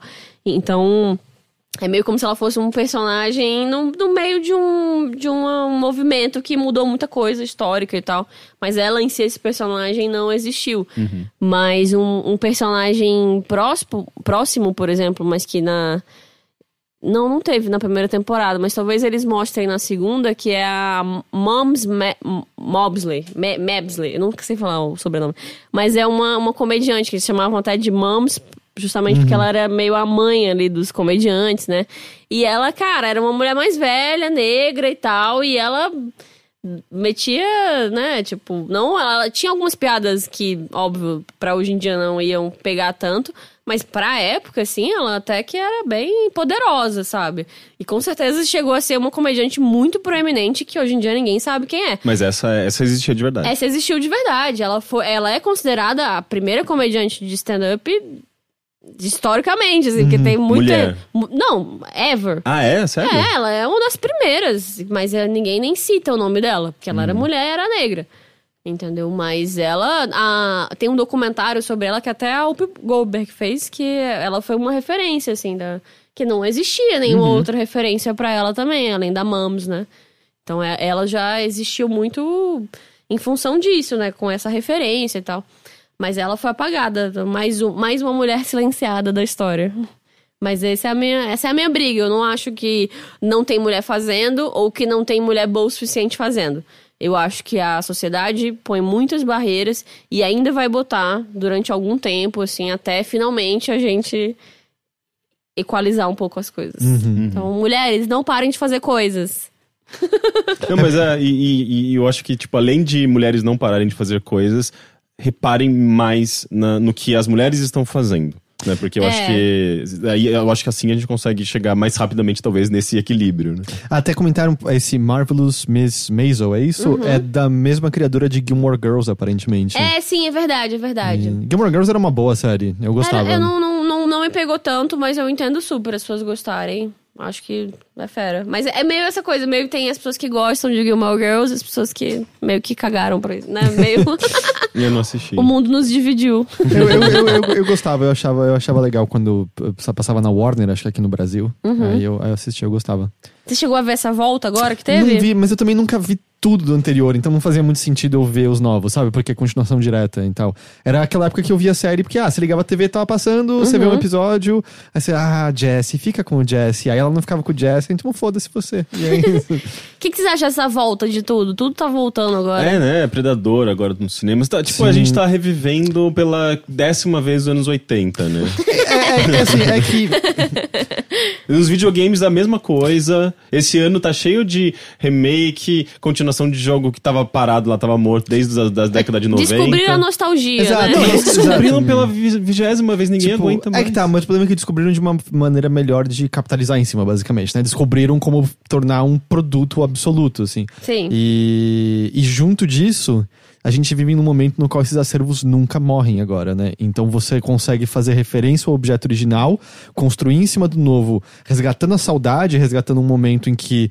você era mais inocente, o mundo parecia mais bonito, o mundo era igualmente horrível, mas na sua cabeça Era ele pior, na verdade. É, né? era pior. Tudo era pior, cara. Era, era pior. É, essa é a coisa engraçada, né? A nostalgia dos anos 80 que se tem hoje é uma bonita, assim, é do tipo, uau, a música era incrível, a moda era foda, todo mundo saindo. Quando a gente era criança nos anos 90, os anos 80 eram um lixo, né? Todo mundo odiava os anos 80. Não, é porque a gente é toda uma geração que. Eu acho que isso deve se repetir na história, mas a nossa, a nossa, nossa geração, tipo, tem os anos 80 e 90 como incríveis, porque, tipo, a gente não tinha muito. Sei lá, não tinha muito conhecimento de mundo mesmo, sabe? Pra saber as merdas políticas que estavam acontecendo. Ah, Tinha a banheira do Ah, Gugu, né, cara? É. Tipo, sabe? Tapava tudo. Mas é, tem- eu lembro de várias. Não sei, eu lembro. Eu não lembro onde eu lia isso, mas várias análises dos anos 80 era meio a década em que o sonho acaba, sabe? Tipo, os anos 70 é esperança, tá tudo melhorando, tá indo pra frente. Não, foi anos, Guerra Fria. anos 80 é. Não, Guerra Fria já tava rolando de, de longa É, data. anos- Na verdade, ela acaba sim. nos anos 80. Mas, Neoliberalismo, é, mas mais, anos né? 80 é quando, tipo, ah, não tá melhorando na real. Na real, acho que é É, meio ruim. é mas meio- aí agora a gente volta a resgatar. Mas acho que é questão de tempo, porque nos anos 90, a, o nostalgia era pelos 70, né? Eu lembro eu, pré-adolescente, era só, Ah. tipo, os anos 70 deviam ser muito da hora, né, cara? Tipo, então quem tá nascendo agora vai ter nostalgia do bug do milênio, sei lá. Talvez, do tipo, vai ter nostalgia de quando não tinha rede social, sabe? Alguma coisa assim. Mas muita coisa que tem surgido, o próprio, sei lá, novo Predador, é só porque, tipo, mano, a gente quer. A gente tá, tá com medo de investir numa coisa nova, vamos investir em coisas que as pessoas já conhecem ou que é, elas, sabe, tipo. eh, As pessoas, sei lá, a nossa geração conhece Predador, tem, sabe, tipo, conhece personagens que ficaram às vezes parados lá nos, anos- nos anos 90, 80 e, tipo, é um nome familiar, sabe? Então, tipo, quem tem grana prefere investir num negócio que é menos arriscado do que num negócio que é muito arriscado, sei lá, que pode ser uma bomba, sabe? Pode só criar um buraco no, no- na conta financeira. Assim, eu, eu não discordo de nada que você falou, eu só acho que assim, não é só negativo. Resgatar essas coisas e trazer um novo olhar pode resultar em uma coisa muito legal. Vide que, na minha opinião, melhor filme de ação já feito é Mad Max Fury Road, que foi resgatar Mad Max que tava há muito tempo inativo. Aham. Então, tipo, dá pra ser legal. O lance é quando você olha pra algumas coisas que você fica meio, é, eu não sei exatamente por que isso tá sendo ressuscitado e, principalmente, como tá sendo ressuscitado exatamente, sabe? Mas eu não, eu não acho que repensar o que a gente tinha antes e trazer novas coisas a isso seja inerentemente ruim, seja inerentemente capitalizar em cima de nostalgia, sabe? Mas... É, eu acho que assim, a gente tá sofrendo muito à toa, vamos imprimir dinheiro e todo mundo. É isso aí. Vai virar Venezuela, não pode. Aquela, Não né? Que aproveita e já vira meio nada a ver, meio libertarian, né? Ai, cara, não, é, o foda é isso. É só quando todo mundo acha que vai fazer um Mad Max Fury Road a cada esquina também. É, Exato, Véi, não, não- vai rolar com tudo. Mas as coisas vão retornar porque é isso. É, é, é mais seguro se o nome é conhecido, Não, você tem mais gente chance tá- de ver É, novamente. mas a gente também tá falando de Hollywood e tal. Tem toda uma produção mundial que a gente não tá Claro. dando, não tá olhando Não, coisas originais mesmo, surgindo. É, tem- brasileiras. Sim, total. Eu, por exemplo, tô sinceramente muito cansada de, tipo, filmes hollywoodianos. E com isso, até meio os focus features entram, no- entram no jogo, assim, sabe? Às vezes eu só quero ver um bom e velho Bollywood. mas, isso, mas isso eu acho também que é o. o- tudo isso tem aí, né? E é mais acessível do que jamais foi. A gente consegue. Legal Total. ou ilegalmente, a gente consegue ter acesso a essas coisas de maneira. Então eu também acho que existe um lado de. É. É meio saco, parece que a gente tá no ciclo eterno de pegar o antigo, trata como uma coisa esquecida e adormecida, e aí faz de novo. Mas, cara, tem coisa original a dar Sim, com se pau. você quiser, você tá a um passo de distância de, de- Exato. de- sabe, tipo, de encontrar coisas novas, é só você sair desse ciclo. Só vai- Total, cultura, esse, sabe, cultura pop, gente, é legal, mas é legal você fazer a cultura pop sua. Não pega todos os símbolos que estão aí, pega a lista das 25 coisas que todo mundo gosta. Não, velho, vai, cai na buraqueira, ouve o Maiara Maraíza aí na vida e vê se você gosta disso também. Aí você faz as 25 coisas que o Thales, o João, o fulano que tá assistindo nós aí, meninas também, por favor, que nos assistam, faz as coisas que você mais gosta. Eu gosto de menstruar ouvindo Zeca Camargo, ao contrário. Tá bom, velho. Maravilha. que delícia. Eu Quem é Zeca Camargo? É da Globo. Aquele cara do No. Limite, eu tô. É, eu tô o é. jornalista lá. Que Lembra? dança, que dança música indiana, não é? Ele, ele, não sei. É, ele é Bollywood também. Na né? minha, Olha é engraçado, só, pra mim a um primeira fã. coisa que vem dele hoje em dia é o meme do Titanic. Quando ele tá fazendo exercício com os braços abertos. É... Vai ver Cid Moreira entrevista a si mesmo. Eu amo essa. Isso existe? Rolou isso no Fantástico. Ele- quando ele tava indo se aposentar, ele. Eu não sei se foi pedido dele ou o que, que aconteceu. no- que surto psicótico foi esse. Mas tem isso. E aí ele se entrevistou ele mesmo. Tá ele perguntando e ele responde. Nossa, seria muito bom se ele ficasse, braço, ficasse bravo e levantasse embora da entrevista. Tem, tem. Procura no YouTube. Cid Moreira entrevista a si mesmo. Você tem mais uma coisa que você queria falar sobre, Raul? Gente, não, acho Não? que é. Procurem mais coisas que vocês gostam, amem o que vocês amam e não importa o que os outros falam, foda-se os outros. E foda-se eu também, que eu falo um monte de besteira. E eu vi uma peça muito legal, se você tá no Rio, e né, desculpa de novo, mais uma vez, trazer para os grandes centros. Porque, né, enfim, o Brasil é grande. Mas eu vi uma, uma peça muito legal no Rio, chama Grelo Falante. Esse nome é maravilhoso. É ótimo. E são três comediantes, elas já são comediantes há muito tempo. E elas passaram por um momento, né, da, da comédia que a gente até comentou aqui, que a comédia no Brasil era muito machista. E elas já eram comediantes, chegaram a escrever pro Cacete Planeta. E hoje em dia elas têm uma outra visão de mundo, da comédia delas mesmas. Então é um espetáculo muito interessante, muito humano, assim, porque elas reconhecem que elas já fizeram muitas piadas que elas não acreditavam.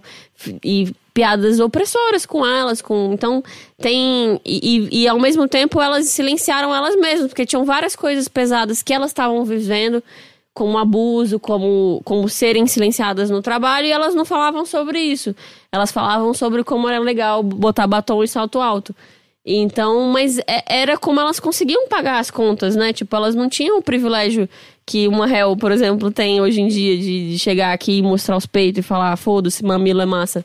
Elas não teriam existido naquela época. Então é muito importante a gente olhar a produção também dessas mulheres que foram silenciadas naquela época e, e até hoje em dia não conseguem o mesmo espaço que os homens. O Cacete Planeta, por exemplo, era, os caras ainda têm algum respeito até hoje, apesar que fizeram muita merda e falam muita merda. E, e eu vejo que elas pelo menos reconhecem, assim, o, o que aconteceu, né? A chave que todo mundo virou. E elas não têm muito espaço, assim. Então, se você tá no Rio, vá assistir a peça, porque peças precisam de público. e eu e conheço a história da- das nossas mulheres comediantes também, que também são importantes também. Então, Grelo Falante tá em exposição no Rio de Janeiro. O Grelo Falante O Grelo tá em espetáculo e são as comediantes são a Carmen Frenzel, a Cláudia Ventura e a Lucília de Assis. Onde que tá em cartaz lá? Cara, lá eu vi lá no Sesc Tijuca, mas elas mudaram. Foram, acho que agora estão no Sérgio Porto, não sei bem informar. Mas vejam lá, Grelo Falante. Lá na, na página elas têm, enfim, tem, vai ter todas as informações lá. não tô, tô fazendo propaganda só porque eu vi e eu achei esse movimento. Me tocou muito a peça nesse sentido, assim. Como elas são humanas de reconhecerem que elas mudaram e, e querem fazer uma comédia diferente, mas não viam o espaço naquela época. E hoje em dia também, mesmo com essa abertura, vem que não tem tanto esse espaço. E é verdade, é real. Então é isso. Vamos celebrar a comédia perto de nós também. A, a- é, a gente reclama da comédia brasileira, é uma bosta, é difícil trabalhar nesse meio, mas se a gente também não der atenção e não for atrás e não lutar por uma comédia melhor, tipo, não vai acontecer.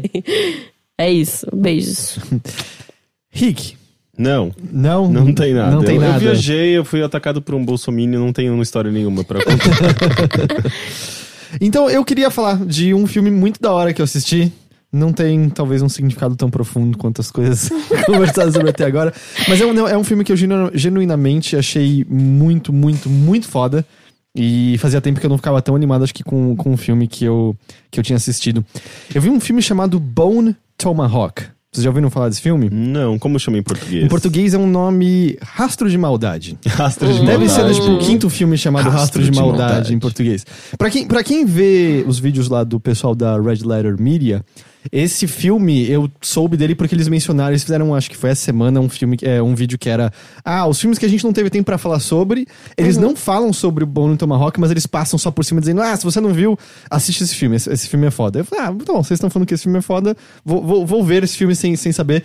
Tá no Google Movies lá, Google Filmes, é, dá pra alugar por 3 reais. Google Coisas. É, Três reais? é, acho que é tipo 3, 3,90, um lance assim. É, e é, é o preço, na verdade, de filme de catálogo. Sabe quando sai da sessão de lançamento da, da locadora, vai pro catálogo? É um filme de fica mais barato. 2015, esse, esse Uhum. filme. E é, ele tem alguns atores conhecidos, tem um, acho que até talvez você conheça, que pra mim ele é o que mais tá fantástico no filme, que é o Richard Jenkins. Não sei se Ele fez um personagem. Ele, ele era o amigo da protagonista na Forma d'Água, o, o cara do teatro, que, que- Ah, do sim. cabelo. Uhum. E ele fez um personagem chamado Nathaniel Fisher no Six Feet Under. Ah, sim, ele é maravilhoso. Ah, sim, Nossa, é, o verdade. Nathan. Ele era, É. tipo, o meu, meu sonho de consumo do- dos meus 20 anos. Nesse filme, ele faz um personagem chamado Chi- Chicory. Ele, ele, ele é incrível, ele é maravilhoso. Mas tem, tipo, conhecidos também. Tem o Kurt Russell, é um dos protagonistas do filme. Ah, tem aquele, o Patrick Wilson, que fez. Ele é tipo um, o Ed Warren naquele The Conjuring. E ele também era o Coruja no. No. No o, o- Watchmen. o Watchmen. No Watchmen. É, Ah, sim. Mas é, essa. Ele me marcou, me traumatizou, na verdade, que ele, que ele se ajoelha e fala: Não! Ele fa- faz isso no Watchmen. é, não, eu acho horroroso o filme. eu não então gosto também- de homem que faz isso. Mas, tem, mas, mas tem o pinto azul. pelo É, tem o menos. pinto azul, vários pintos azuis. E tem também o Matthew Fox, que era o Jack no Lost, sabe? Sei. Mas o que, que é esse filme? Ele, ele é basicamente um western com 15% ali de filme de terror. Uhum. É, a história é assim, é uma cidadezinha isolada no western americano, em que quem atira primeiro é, é quem vai viver, Quem basicamente. vai ficar na porrada. Mas o, o filme, na verdade, abre com dois bandidos quaisquer. Eu até não sei se eu quero falar exatamente como é a cena de abertura desse filme, porque é a abertura, mas ao mesmo tempo é extremamente chocante. Eu já tava, tipo, me apertando de aflição literalmente nos primeiros cinco segundos do filme. Mas a gente tá seguindo esses bandidos e acontece que esses bandidos atravessam um, um campo de. Tipo um cemitério indígena, basicamente. e chamam a atenção da tribo local. E na fuga de um deles, eles acabam atraindo essa tribo em direção à cidade, que o abduz. Abduz também um dos assistentes do xerife. E abduz a médica da cidade, que é a esposa do, do, do Coruja, no caso. Essa é a premissa, isso acontece nos primeiros 15, 20 minutos. Esses primeiros 20 minutos é muito sobre introduzir esses personagens, entender qual é a dinâmica entre eles, entender que a cidade tá super vazia, isolada, porque é a temporada da galera, acho que mexer com a boiada nos outros cantos e tal. Esse, o marido da médica, ele era pra estar fora da cidade, mas ele tá lá porque ele quebrou a perna mexendo no telhado, de acordo com a mulher, porque ele é teimoso, porque ela falou: não vai mexer no telhado que vai chover. Choveu, caiu, quebrou a perna, ele tá meio, meio imobilizado. Só que eles são raptados. E eles então formam um grupo de. A gente tem que resgatar essas pessoas, porque, pelo que eles ficaram sabendo, essa tribo é literalmente de canibais que comem as próprias mães, literalmente. E aí, o filme inteiro é basicamente uma puta de uma tensão nessa viagem deles, nesses personagens interagindo um com o outro e com medo de bandidos no meio do caminho e questionando se eles sequer vão ter energia pra fazer qualquer coisa quando chegar lá pra lidar com uma tribo de, de, de, de nativos que eles nunca ouviram falar antes. Ao mesmo tempo que o cara tá andando com uma muleta e com uma perna que não tava totalmente recuperada, com risco de estar infeccionando, com risco do osso ser exposto novamente e, e coisa do tipo, assim. É, é muito, muito, muito bom, assim.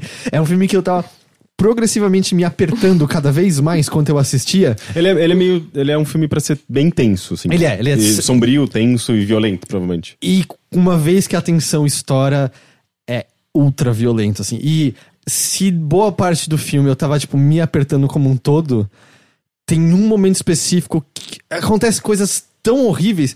Teve uma que eu tava apertando as pernas e apertando o saco com tudo, sabe? Porque, tipo, pelo amor de Deus, acaba essa cena. Acaba essa cena. E ela continua e ela é mostrada e. Mas funciona, porque. Você gosta de sofrer, né, amigo? Ah, sofrer, sofrer. Sofrer é bom de vez em quando. né? São, são- é uma pessoa, que, tipo, andando de muleta que vai salvar não sei quem da tribo de canibal que come a própria mãe e, e prova- provavelmente tem o saco martelado. É, é uma mistura de todos, os- tipo, de anti, anticristo. Como, eu- como eu falei, é, É, é- só falta, tipo, o saco da pessoa fazer aquele barulho de, tipo, quadro rasgando, assim. Não, tipo, como- junta todas Como eu as falei, noias. assim, é, é um western meio, meio tradicional em certa medida, sabe? Que é tipo, estamos saindo numa aventura e não sabemos se vamos sobreviver ou não. Mas junto com essa pitada de filme de terror, assim, a linguagem dele muitas vezes é meio de filme de terror, é meio de thriller, quase. Quase de monstro, às vezes, em certa Aham. medida, sabe? E funciona muito, muito, muito bem, assim. E eu acho que das coisas mais legais é que esses primeiros 20 minutos é tudo bem lento. É, então, e tem uma, uma, uma textura quase de teatro, na verdade, esses, esses primeiros momentos, assim, em que as cenas você quase vamos ver, você vê o palco inteiro, então tipo, você vê o bar inteiro, você vê a frente de um, de um, de um estábulo inteiro, e esses personagens agindo, interagindo ali, ao ponto que você quase sente uma artificialidade na maneira como interage um com o outro, assim. Aham. Mas ele é devagar e você vai conhecendo esses personagens. Sim. Você vai vendo que nem todos se bicam necessariamente um com o outro, mas tem aquele lance de, cara, tá todo mundo junto nessa cidadezinha contra, muitas aspas aqui, selvagens lá fora e outros perigos, então meio que a gente tem que estar unido de, alguma, de, uma, de uma forma ou de outra. E, e aí depois essa parte da tensão é sempre você. Você não sabe o que, que vai estourar. Tipo, o que, que vai estourar? Sim. É um bandido no caminho? São esses nativos? É um com o outro? Que, que, onde, onde vai estar a faísca que vai explodir esse barril de pólvora que eu tô vendo se formar desde o início? Mas aqui? o, o segredo disso que você tá me falando, assim, tipo, na- nada contra, não, eu não vi, mas eu achei, tipo, os elementos e o conteúdo meio bizarros, talvez não me interessaria. Não, mas eu tudo bem. gosto, eu gosto como o, o tempo tá sendo bem usado agora nas produções, né? Eu acho que foi um pouco da coisa que Twin Peaks trouxe. O sucesso de Twin Peaks. Posso estar se viajando diz aqui. de que maneira exatamente? O, o tempo, como você falou, eu acho que o tempo é essencial e, e o- a gente não apressar, por exemplo, o tempo num, num thriller ou numa coisa que, que é trabalho com suspense. E quando você olha as produções de algum tempo atrás, tava tudo tão apressado e tão aquela coisa meio Michael Bay que os filmes de suspense estavam sempre uma merda, velho. Porque você queria botar um- uma coisa muito apressada e, um- e às vezes é- tem o, o beat to beat, né, do Zack Snyder, que é meio. Ele, ele bota os, os frames certinhos, ou o tempo certinho do que tem, do que, tem que acontecer pra você ter um fluxo legal. E muitos filmes usam isso, mas às vezes isso deixa a gente naquela atenção meio treinada. E eu acho que pros filmes de, de terror, por exemplo, coisa, isso matou, né, os filmes. E eu vejo que agora os filmes estão usando o tempo de uma forma muito melhor. Várias, Uhum. várias não só os filmes suspense, nada disso, mas eu vejo que a linguagem tá mais. Você dá um tempo até você olhar a cena, entender. Não tem mais aquela pressa do tipo assim, já tá acontecendo uma coisa, já vem alguém, já dá um diálogo, já não sei o que. Não. Agora, eu acho que ele tem uma característica, porque, por exemplo, isso. Acho que a gente pode botar Tarantino. Tarantino faz muito isso, por exemplo. Total. E, e- e eu acho que a gente pode até comparar diretamente com os Oito Odiados, Uhum. que também é um western. O que eu gosto dos Oito Odiados, mas quando o barril de pólvora explode lá e você tem violências e coisas grandes, vocês assistiram os Oito Odiados? Não Ou- assisti, eu não sou muito fã de Tarantino. É, mas enfim, uma hora as as coisas explodem, há uma violência. Ainda tem um quê de alívio e um quê de cômico quase, porque o Tarantino brinca com esse, com essa, com, Com esse tensão, sofrimento né? com essa explosão, tipo a quantidade de sangue.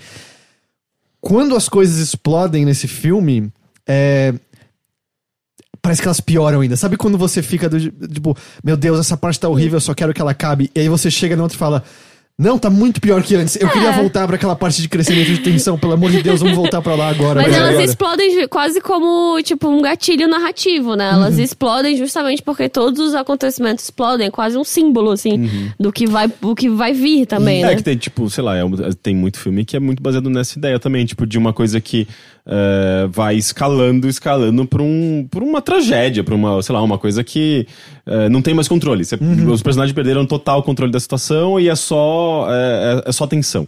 É, é, é uma, é uma fórmula também. Sim, né? e, e- mas eu acho que é extremamente bem executado aqui. Aliás, é uma coisa engraçada, o, o diretor, que também é escritor do filme, é um cara chamado Craig Zahler. E Hum. Mas eu me lem- interessei, achei massa É, esse. e, e o louco é que esse cara parece que ele escreveu uma quantidade absurda de roteiros que grandes né, atores e atrizes já se interessaram por, mas por algum motivo nenhum sai do papel, assim, do tipo, sabe, começa a briga de estúdio, quem vai pegar, pegar, e não sai. As pessoas olham pro roteiro, falam isso é foda, parece que, tipo, de, eu não vou lembrar o número, mas de uma carreira, já de uma vida inteira, duas coisas viraram filme, e esse Porra. foi um deles, e pelo que eu entendo foi bem, bem é, criticado, bem recebido, bem premiado. Eu achei muito, muito foda, mesmo, mesmo, mesmo. E ele. Ele tem. Tem uma. Tem pistas espalhadas ali também por ele. E. Porque tem uma cena no final, uma coisa que é mostrada.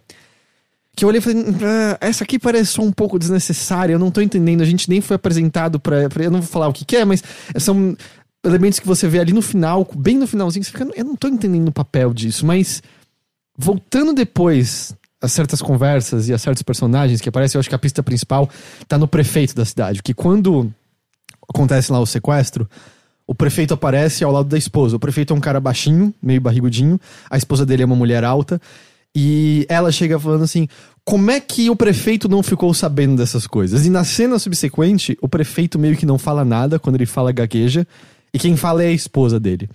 E nesse momento, eu acho que o filme pinta a esposa parece que meio negativamente. A impressão que você dá nesse momento de tipo, ah, ela, ela não dá espaço pra ele. Mas quando você alia essa coisa do final e quando você alia a certas falas da médica, que é a sequestrada, incluindo o lance dela reiterar, seu idiota, não vai consertar o telhado na chuva porque você vai se machucar e ele se machuca. Hum. Tem uma coisa no filme sobre atitudes estúpidas de um círculo masculino que Uhum. podem se tornar progressivamente mais estúpidas e possivelmente barbáricas quando eles anulam completamente a presença do feminino.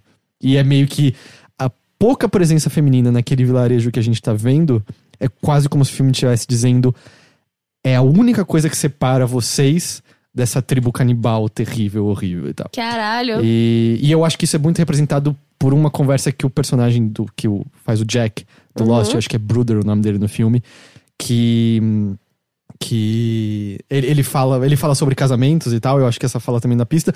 E o, o Nathaniel do Six Feet Under é Nathan. Nathan, é, além de um personagem fantástico, ele também é muito marcado pelo fato de que ele tá sempre rememorando a esposa falecida dele, lembrando das coisas que eles faziam juntos e tal. Então, é- eu, isso tá lá nesse filme, com certeza, sabe? Uhum. É, é muito. Sem anular a violência, a tensão e tudo mais, mas ele tá meio que pintando essa imagem por trás de tudo. Ah, é legal, eu gosto quando os caras se esforçam, né? Fazer uma simbologia aí, fazer um, botar uns arquétipos, né? Mas é, não, assim, eu achei realmente foda de novo, tá? Acho que tipo R$3,90 no Google Filmes. Eu achei fantástico, fantástico. Vou é, ver depois, Rastro de Maldade, em inglês Bone Tomahawk, né? Seria. Tomahawk não tem, né? A machadinha de É madeira. machadinha, de, né? Machadinha de osso, não madeira. é Machadinha de Uhum. osso. É, mas é, o. É, é, esse é um símbolo sempre feminino, né? Tipo, na, na origem, assim, os, os homens eram sempre os caçadores, as mulheres eram mais é, relacionadas à, à coletividade, né? Ou tipo, a mesmo. é, plantar, ou a colheita. Então a mulher é sempre ligada a um símbolo de vida e aos os homens os, os símbolos do fim, né? Do, então faz, faz sentido. E eu acho que tá lá, sabe? Eu, e eu fui- eu até fui ver umas críticas depois que falam sobre feminilidade nos personagens. Isso eu não notei pessoalmente, não tem como falar em primeira mão. Uhum. Mas críticos notaram e elaboraram sobre o assunto. Então tá lá, se você quiser, quiser procurar sobre. Mas é. Mas é tipo, puta filme foda, gostei pra, gostei pra cacete, recomendo demais. Vamos, vamos ler uns e-mails, então? E-mail.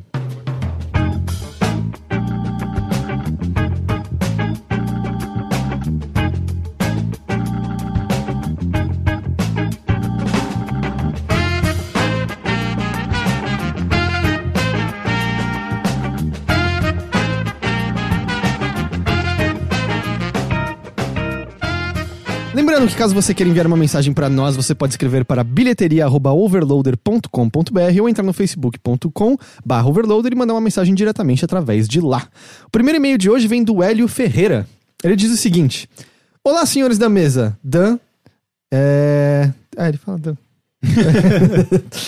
é... Aqui quem escreve é o Hélio Ferrer. Acompanho vocês desde o ano 1 e espero que espero continuar a ouvi-los por muito tempo.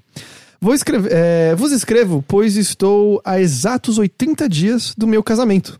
Eita. Vou me casar com uma pessoa que conheço há 10 anos, temos dois anos de relação e estou bastante ansioso. Que Uau. lindo! Atualmente moro só com a, com a minha dog e gosto muito de morar só, mas me sinto pronto para a vida a dois. Gostaria de saber de vocês o que tem a dizer sobre o, entre aspas, sagrado matrimônio e a experiência de dividir um teto com alguém, dicas e truques para não dormir no sofá e coisas do tipo. Um grande abraço, fiquem bem. Que Ah, que fofinho! bonitinho, né? É, É. Todo mundo tem experiência já de ter morado, certo? Com, com parceiro ou parceira. Sim. que- Sim. Tenho. E, e eu moro com a minha esposa, o Dan mora também com, com a esposa dele. E, e aí? E aí? O que, que, que vocês falariam pra alguém que tá 80 dias de. de, de- 80 dias de. Eu acho que é, morar junto é muito legal, mas você tem que entender algumas coisas sobre você e sobre a pessoa. Então, se você tem uma. Mais uma vez, voltando para a intenção. se você tem uma intenção boa de fazer essa relação funcionar, eu acho que, tipo assim, eu- eu ele não comentou se ele vai, ele vai casar realmente. Em, Eu acho que ele vai casar e realmente. é que ele fogo fala e- até do sagrado matrimônio, né? É, é Então- verdade. Eu diz- dizia o Joseph Campbell, que é o. Nossa, jornada É do um- herói? Veio lá do é, passado. sim. Eu gosto muito dele. Ele é um simbologista, assim, pra mim, que é- me toca muito.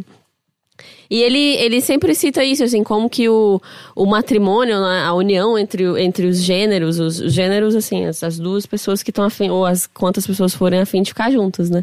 Mas é as união, a união entre as partes, vamos dizer. Eu acho que é uma, é uma das coisas mais bonitas que a vida pode oferecer, de verdade, assim.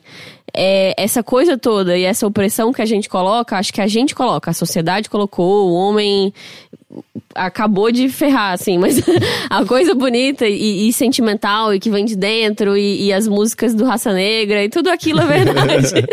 e eu acho que é super bonito, assim. Então, se você quer viver isso e você quer dividir isso com alguém, saiba que vai ser difícil, vai ser uma construção diária e o amor não é todo dia. É sobre os dias que você não ama, mas você quer tentar mesmo assim, sabe?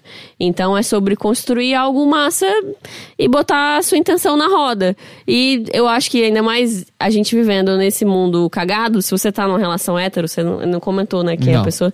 Mas se for uma, uma relação que você esteja com uma mulher, eu acho que é você entender que, infelizmente, a gente vive ainda num mundo onde ela vai passar pressões a mais e ela vai ter que, que segurar a onda em lugares que você nem sabe que existem.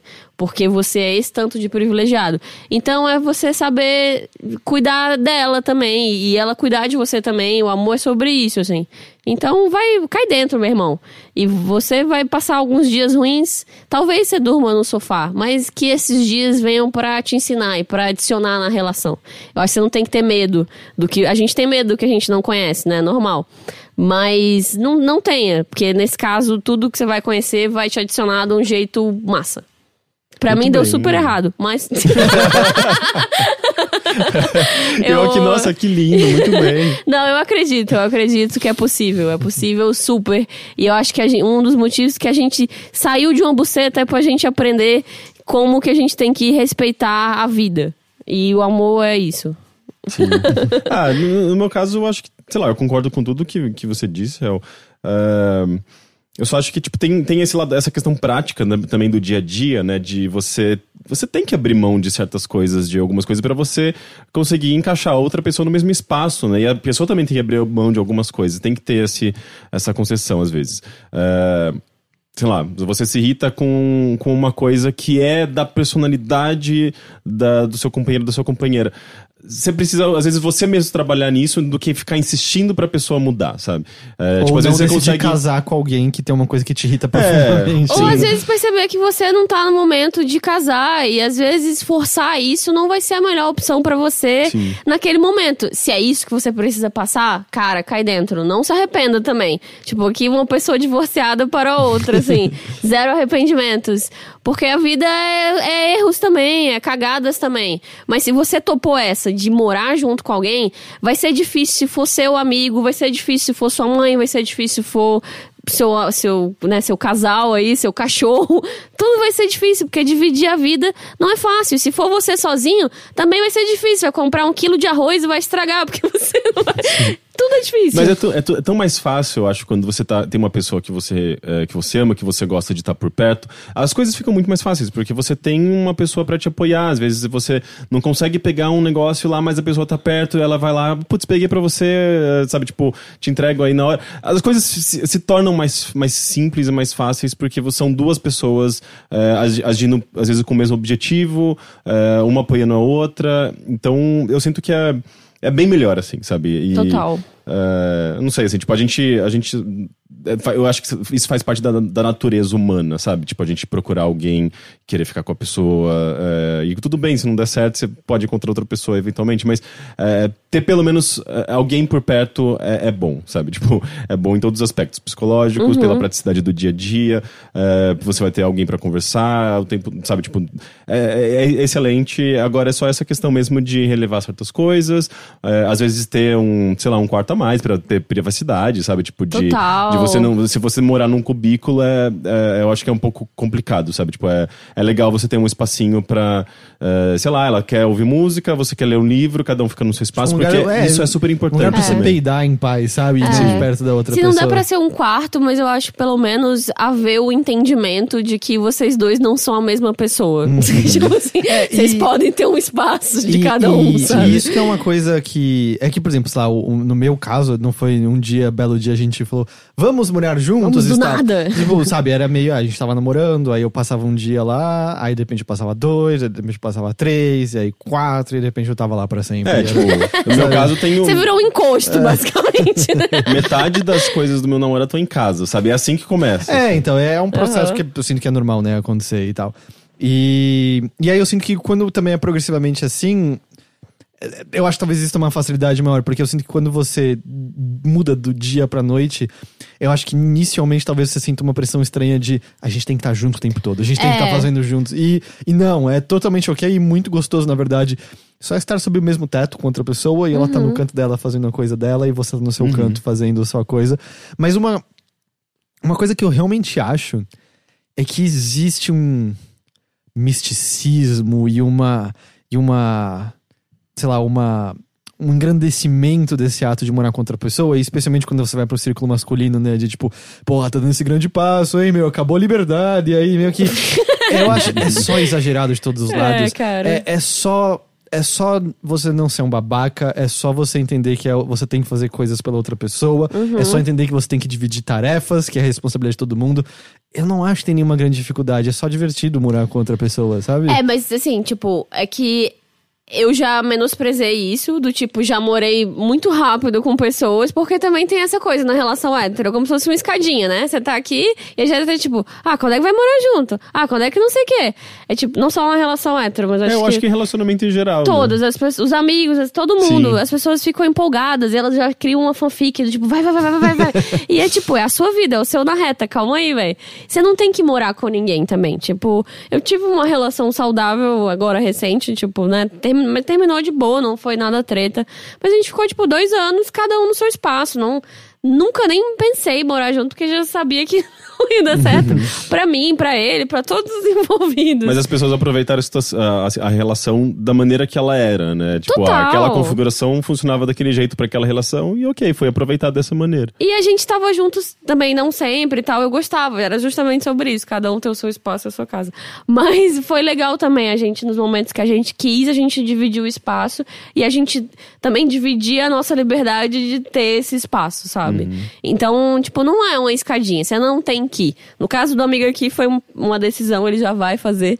Então eu acho que é só, tipo, segue o bonde, velho, É, sem e- medo. E não se choca, assim, porque óbvio que vai ser diferente no começo. Você não tá morando com essa pessoa, você vai morar com ela. É a mesma coisa quando você morava com seus pais e deixou de morar com eles. Ou, sabe, é- é a presença de figuras constantes na sua Uhum. vida no dia a dia é inicialmente diferente e eventualmente vira normalidade. Cara, é sempre estranho. Pra mim, eu acho, tipo assim, agora eu já morei com várias pessoas aí, né? Já tem um tempo que eu saí da casa dos meus pais, já morei com amigos, com amigos, muito amigos, amigos que eu nunca. pessoas que eu nunca vi. Já rolou de tudo, assim, na minha vida.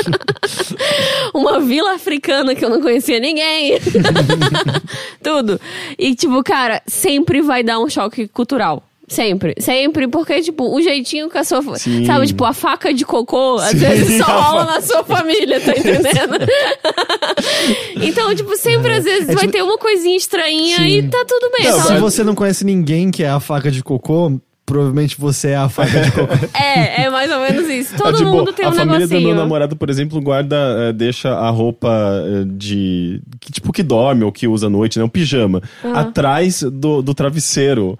E eu, tipo, eu, não- eu sempre percebia que tinha roupa atrás do travesseiro. Eu ficava, mas Bruno, por que, que você colocou isso aqui? Ele, não, mas é aí que fica. Fica como assim? É aí que fica. Ah, é, não, mas sua família não deixa atrás do travesseiro? Não! Que, como assim? Mas você diz, é, você diz o de dobrar e aí põe, e aí põe o travesseiro em cima. Embaixo? É, eu já vi, mas eu já vi véi. vários lugares, tipo, até hotel fazer isso, acho que é costume de alguns Eu lugares. acho que a minha eu avó não- faz é. isso, Eu alguém nunca tinha assim, visto. velho. Então, esse tipo de. Pelo menos não é uma faca de cocô, sabe? É só, uma, é só uma roupinha que você vai usar pra dormir. Mas é, é- essas coisinhas pequenas, né? Tipo, de costumes que às vezes passam de, de família, sabe? É, é- é sempre um, um choque. é um choque, tipo, normalmente positivo, engraçado, sabe? Tipo, mas. É, a faca de cocô. a faca de cocô é o extremo disso, né? Mas o foda, ninguém, se alguém não sabe o que é faca de cocô, procure depois. Que é um cara, um casal, né? Que a mulher percebeu, fez o cara perceber que ele tinha um hábito muito estranho. Que era a família dele fazer um toletão de cocô, aparentemente. E eles tinham uma faquinha pra cortar o cocô, pro cocô descer. E aí, o engraçado é ver as pessoas no comen- nos comentários meio chocadas, se descobrindo a faca de cocô. que é tipo, a pessoa fazia aquilo até aquele momento e não descobria que era um lance, sabe? então todo mundo tem uma faquinha de cocô. É, deve ter. Total, deve ter uma coisa que sua família faz, você fazia desde pequeno. Todo você, vai, isso- mundo. Isso, é, é sempre, normal, sempre né? vai ser um choque cultural de algum lance, cara. Com qualquer pessoa. Então é você tá de boa com isso e saber conversar. Mas vai, vai dar tudo certo. Daqui a 80 dias você, avisa a gente que vocês casaram. Conta pra nós, eu Tem quero muito muito tempo saber. ainda, né? É, 80 dias vai ser ano Nossa, que vem, né? é, é, é, nossa. Vai tá É, você tá, cê tá meio preocupado demais, amigo. Sem essa, hein? Não vai dar pra trás agora, não. Ah, então é isso. É isso por hoje. Tá Hell. bom. Eu achei que tinha mais um e-mail, mas, mas é, o tempo acabou? É. Time, time's out. Time's over. Hell, Fala pra mim, muito diz a obrigado. verdade. Muito obrigado por ter vindo aqui conversar com a gente. Tá vendo se eu respondia mais alguma coisa, mas só tem kkkkkkk. Então vamos. Kkkk É. no cu de vocês. Que seja maravilhoso, porque o cu é ótimo e todo mundo fica renegando o cu e todo mundo tem um, entendeu? Vamos saber usar o cu. É, onde as pessoas podem te encontrar? Gente, não me encontra, não. Eu tô aí, mas enfim, é isso. Eu sou só mais um arroba. Ok. É isso, não tenho isso. nada pra falar. tá bom, tá bom. Rick, sabe que tô sempre agradecido pela sua presença aqui? Sim, senhor. Dan, muito obrigado. E é isso, gente. A gente se vê de novo na semana que vem. Eu só quero lembrar vocês: dia 29 deste mês tem festa do Overloader na VR Gamer, Rua Dona Inácio Showa, perto dos metrôs Vila Mariana e Ana Rosa. É de graça pra entrar. Vai ter venda de cerveja, vai ter venda de drinks, vai ter um food truck na porta. Pra onde burger, né? Eu te convidei, Hel. Deus, você viu onde? Eu Ela, tô... ela, ela tá fazendo ceninha, ela eu sabe. tô ter- muito... tem um food- não, tem um- eu não Eu sabia. te convidei. Vai lá no Facebook, vê as suas me- o- 50 mensagens não respondidas. Uma, uma delas Esse, é- foi esse é o o meu. Tem evento, mas é no Facebook. Ninguém mais usa Facebook. É, pois É. é, mas os eventos do Facebook funcionam. Eu tô É, trabalhando demais, food- mas eu ó, amei saber. Vai lá, gente. Vai ter food truck. Vai Alguém ter tá falando truck. aqui, véi. E é isso. Muito obrigado a todos e a gente se vê de novo na semana que vem. Muito Tchau. obrigada, tchau. Ouçam o Bum Bum Cast. É isso que eu tinha pra falar. Tinha É. esquecido. Ah. Eu total tinha esquecido. Tchau, beijos. Da família Half Death. da família Half É Death. isso. Então ouçam o Boom Boom Cast. E... Tchau. Tchau. Tchau.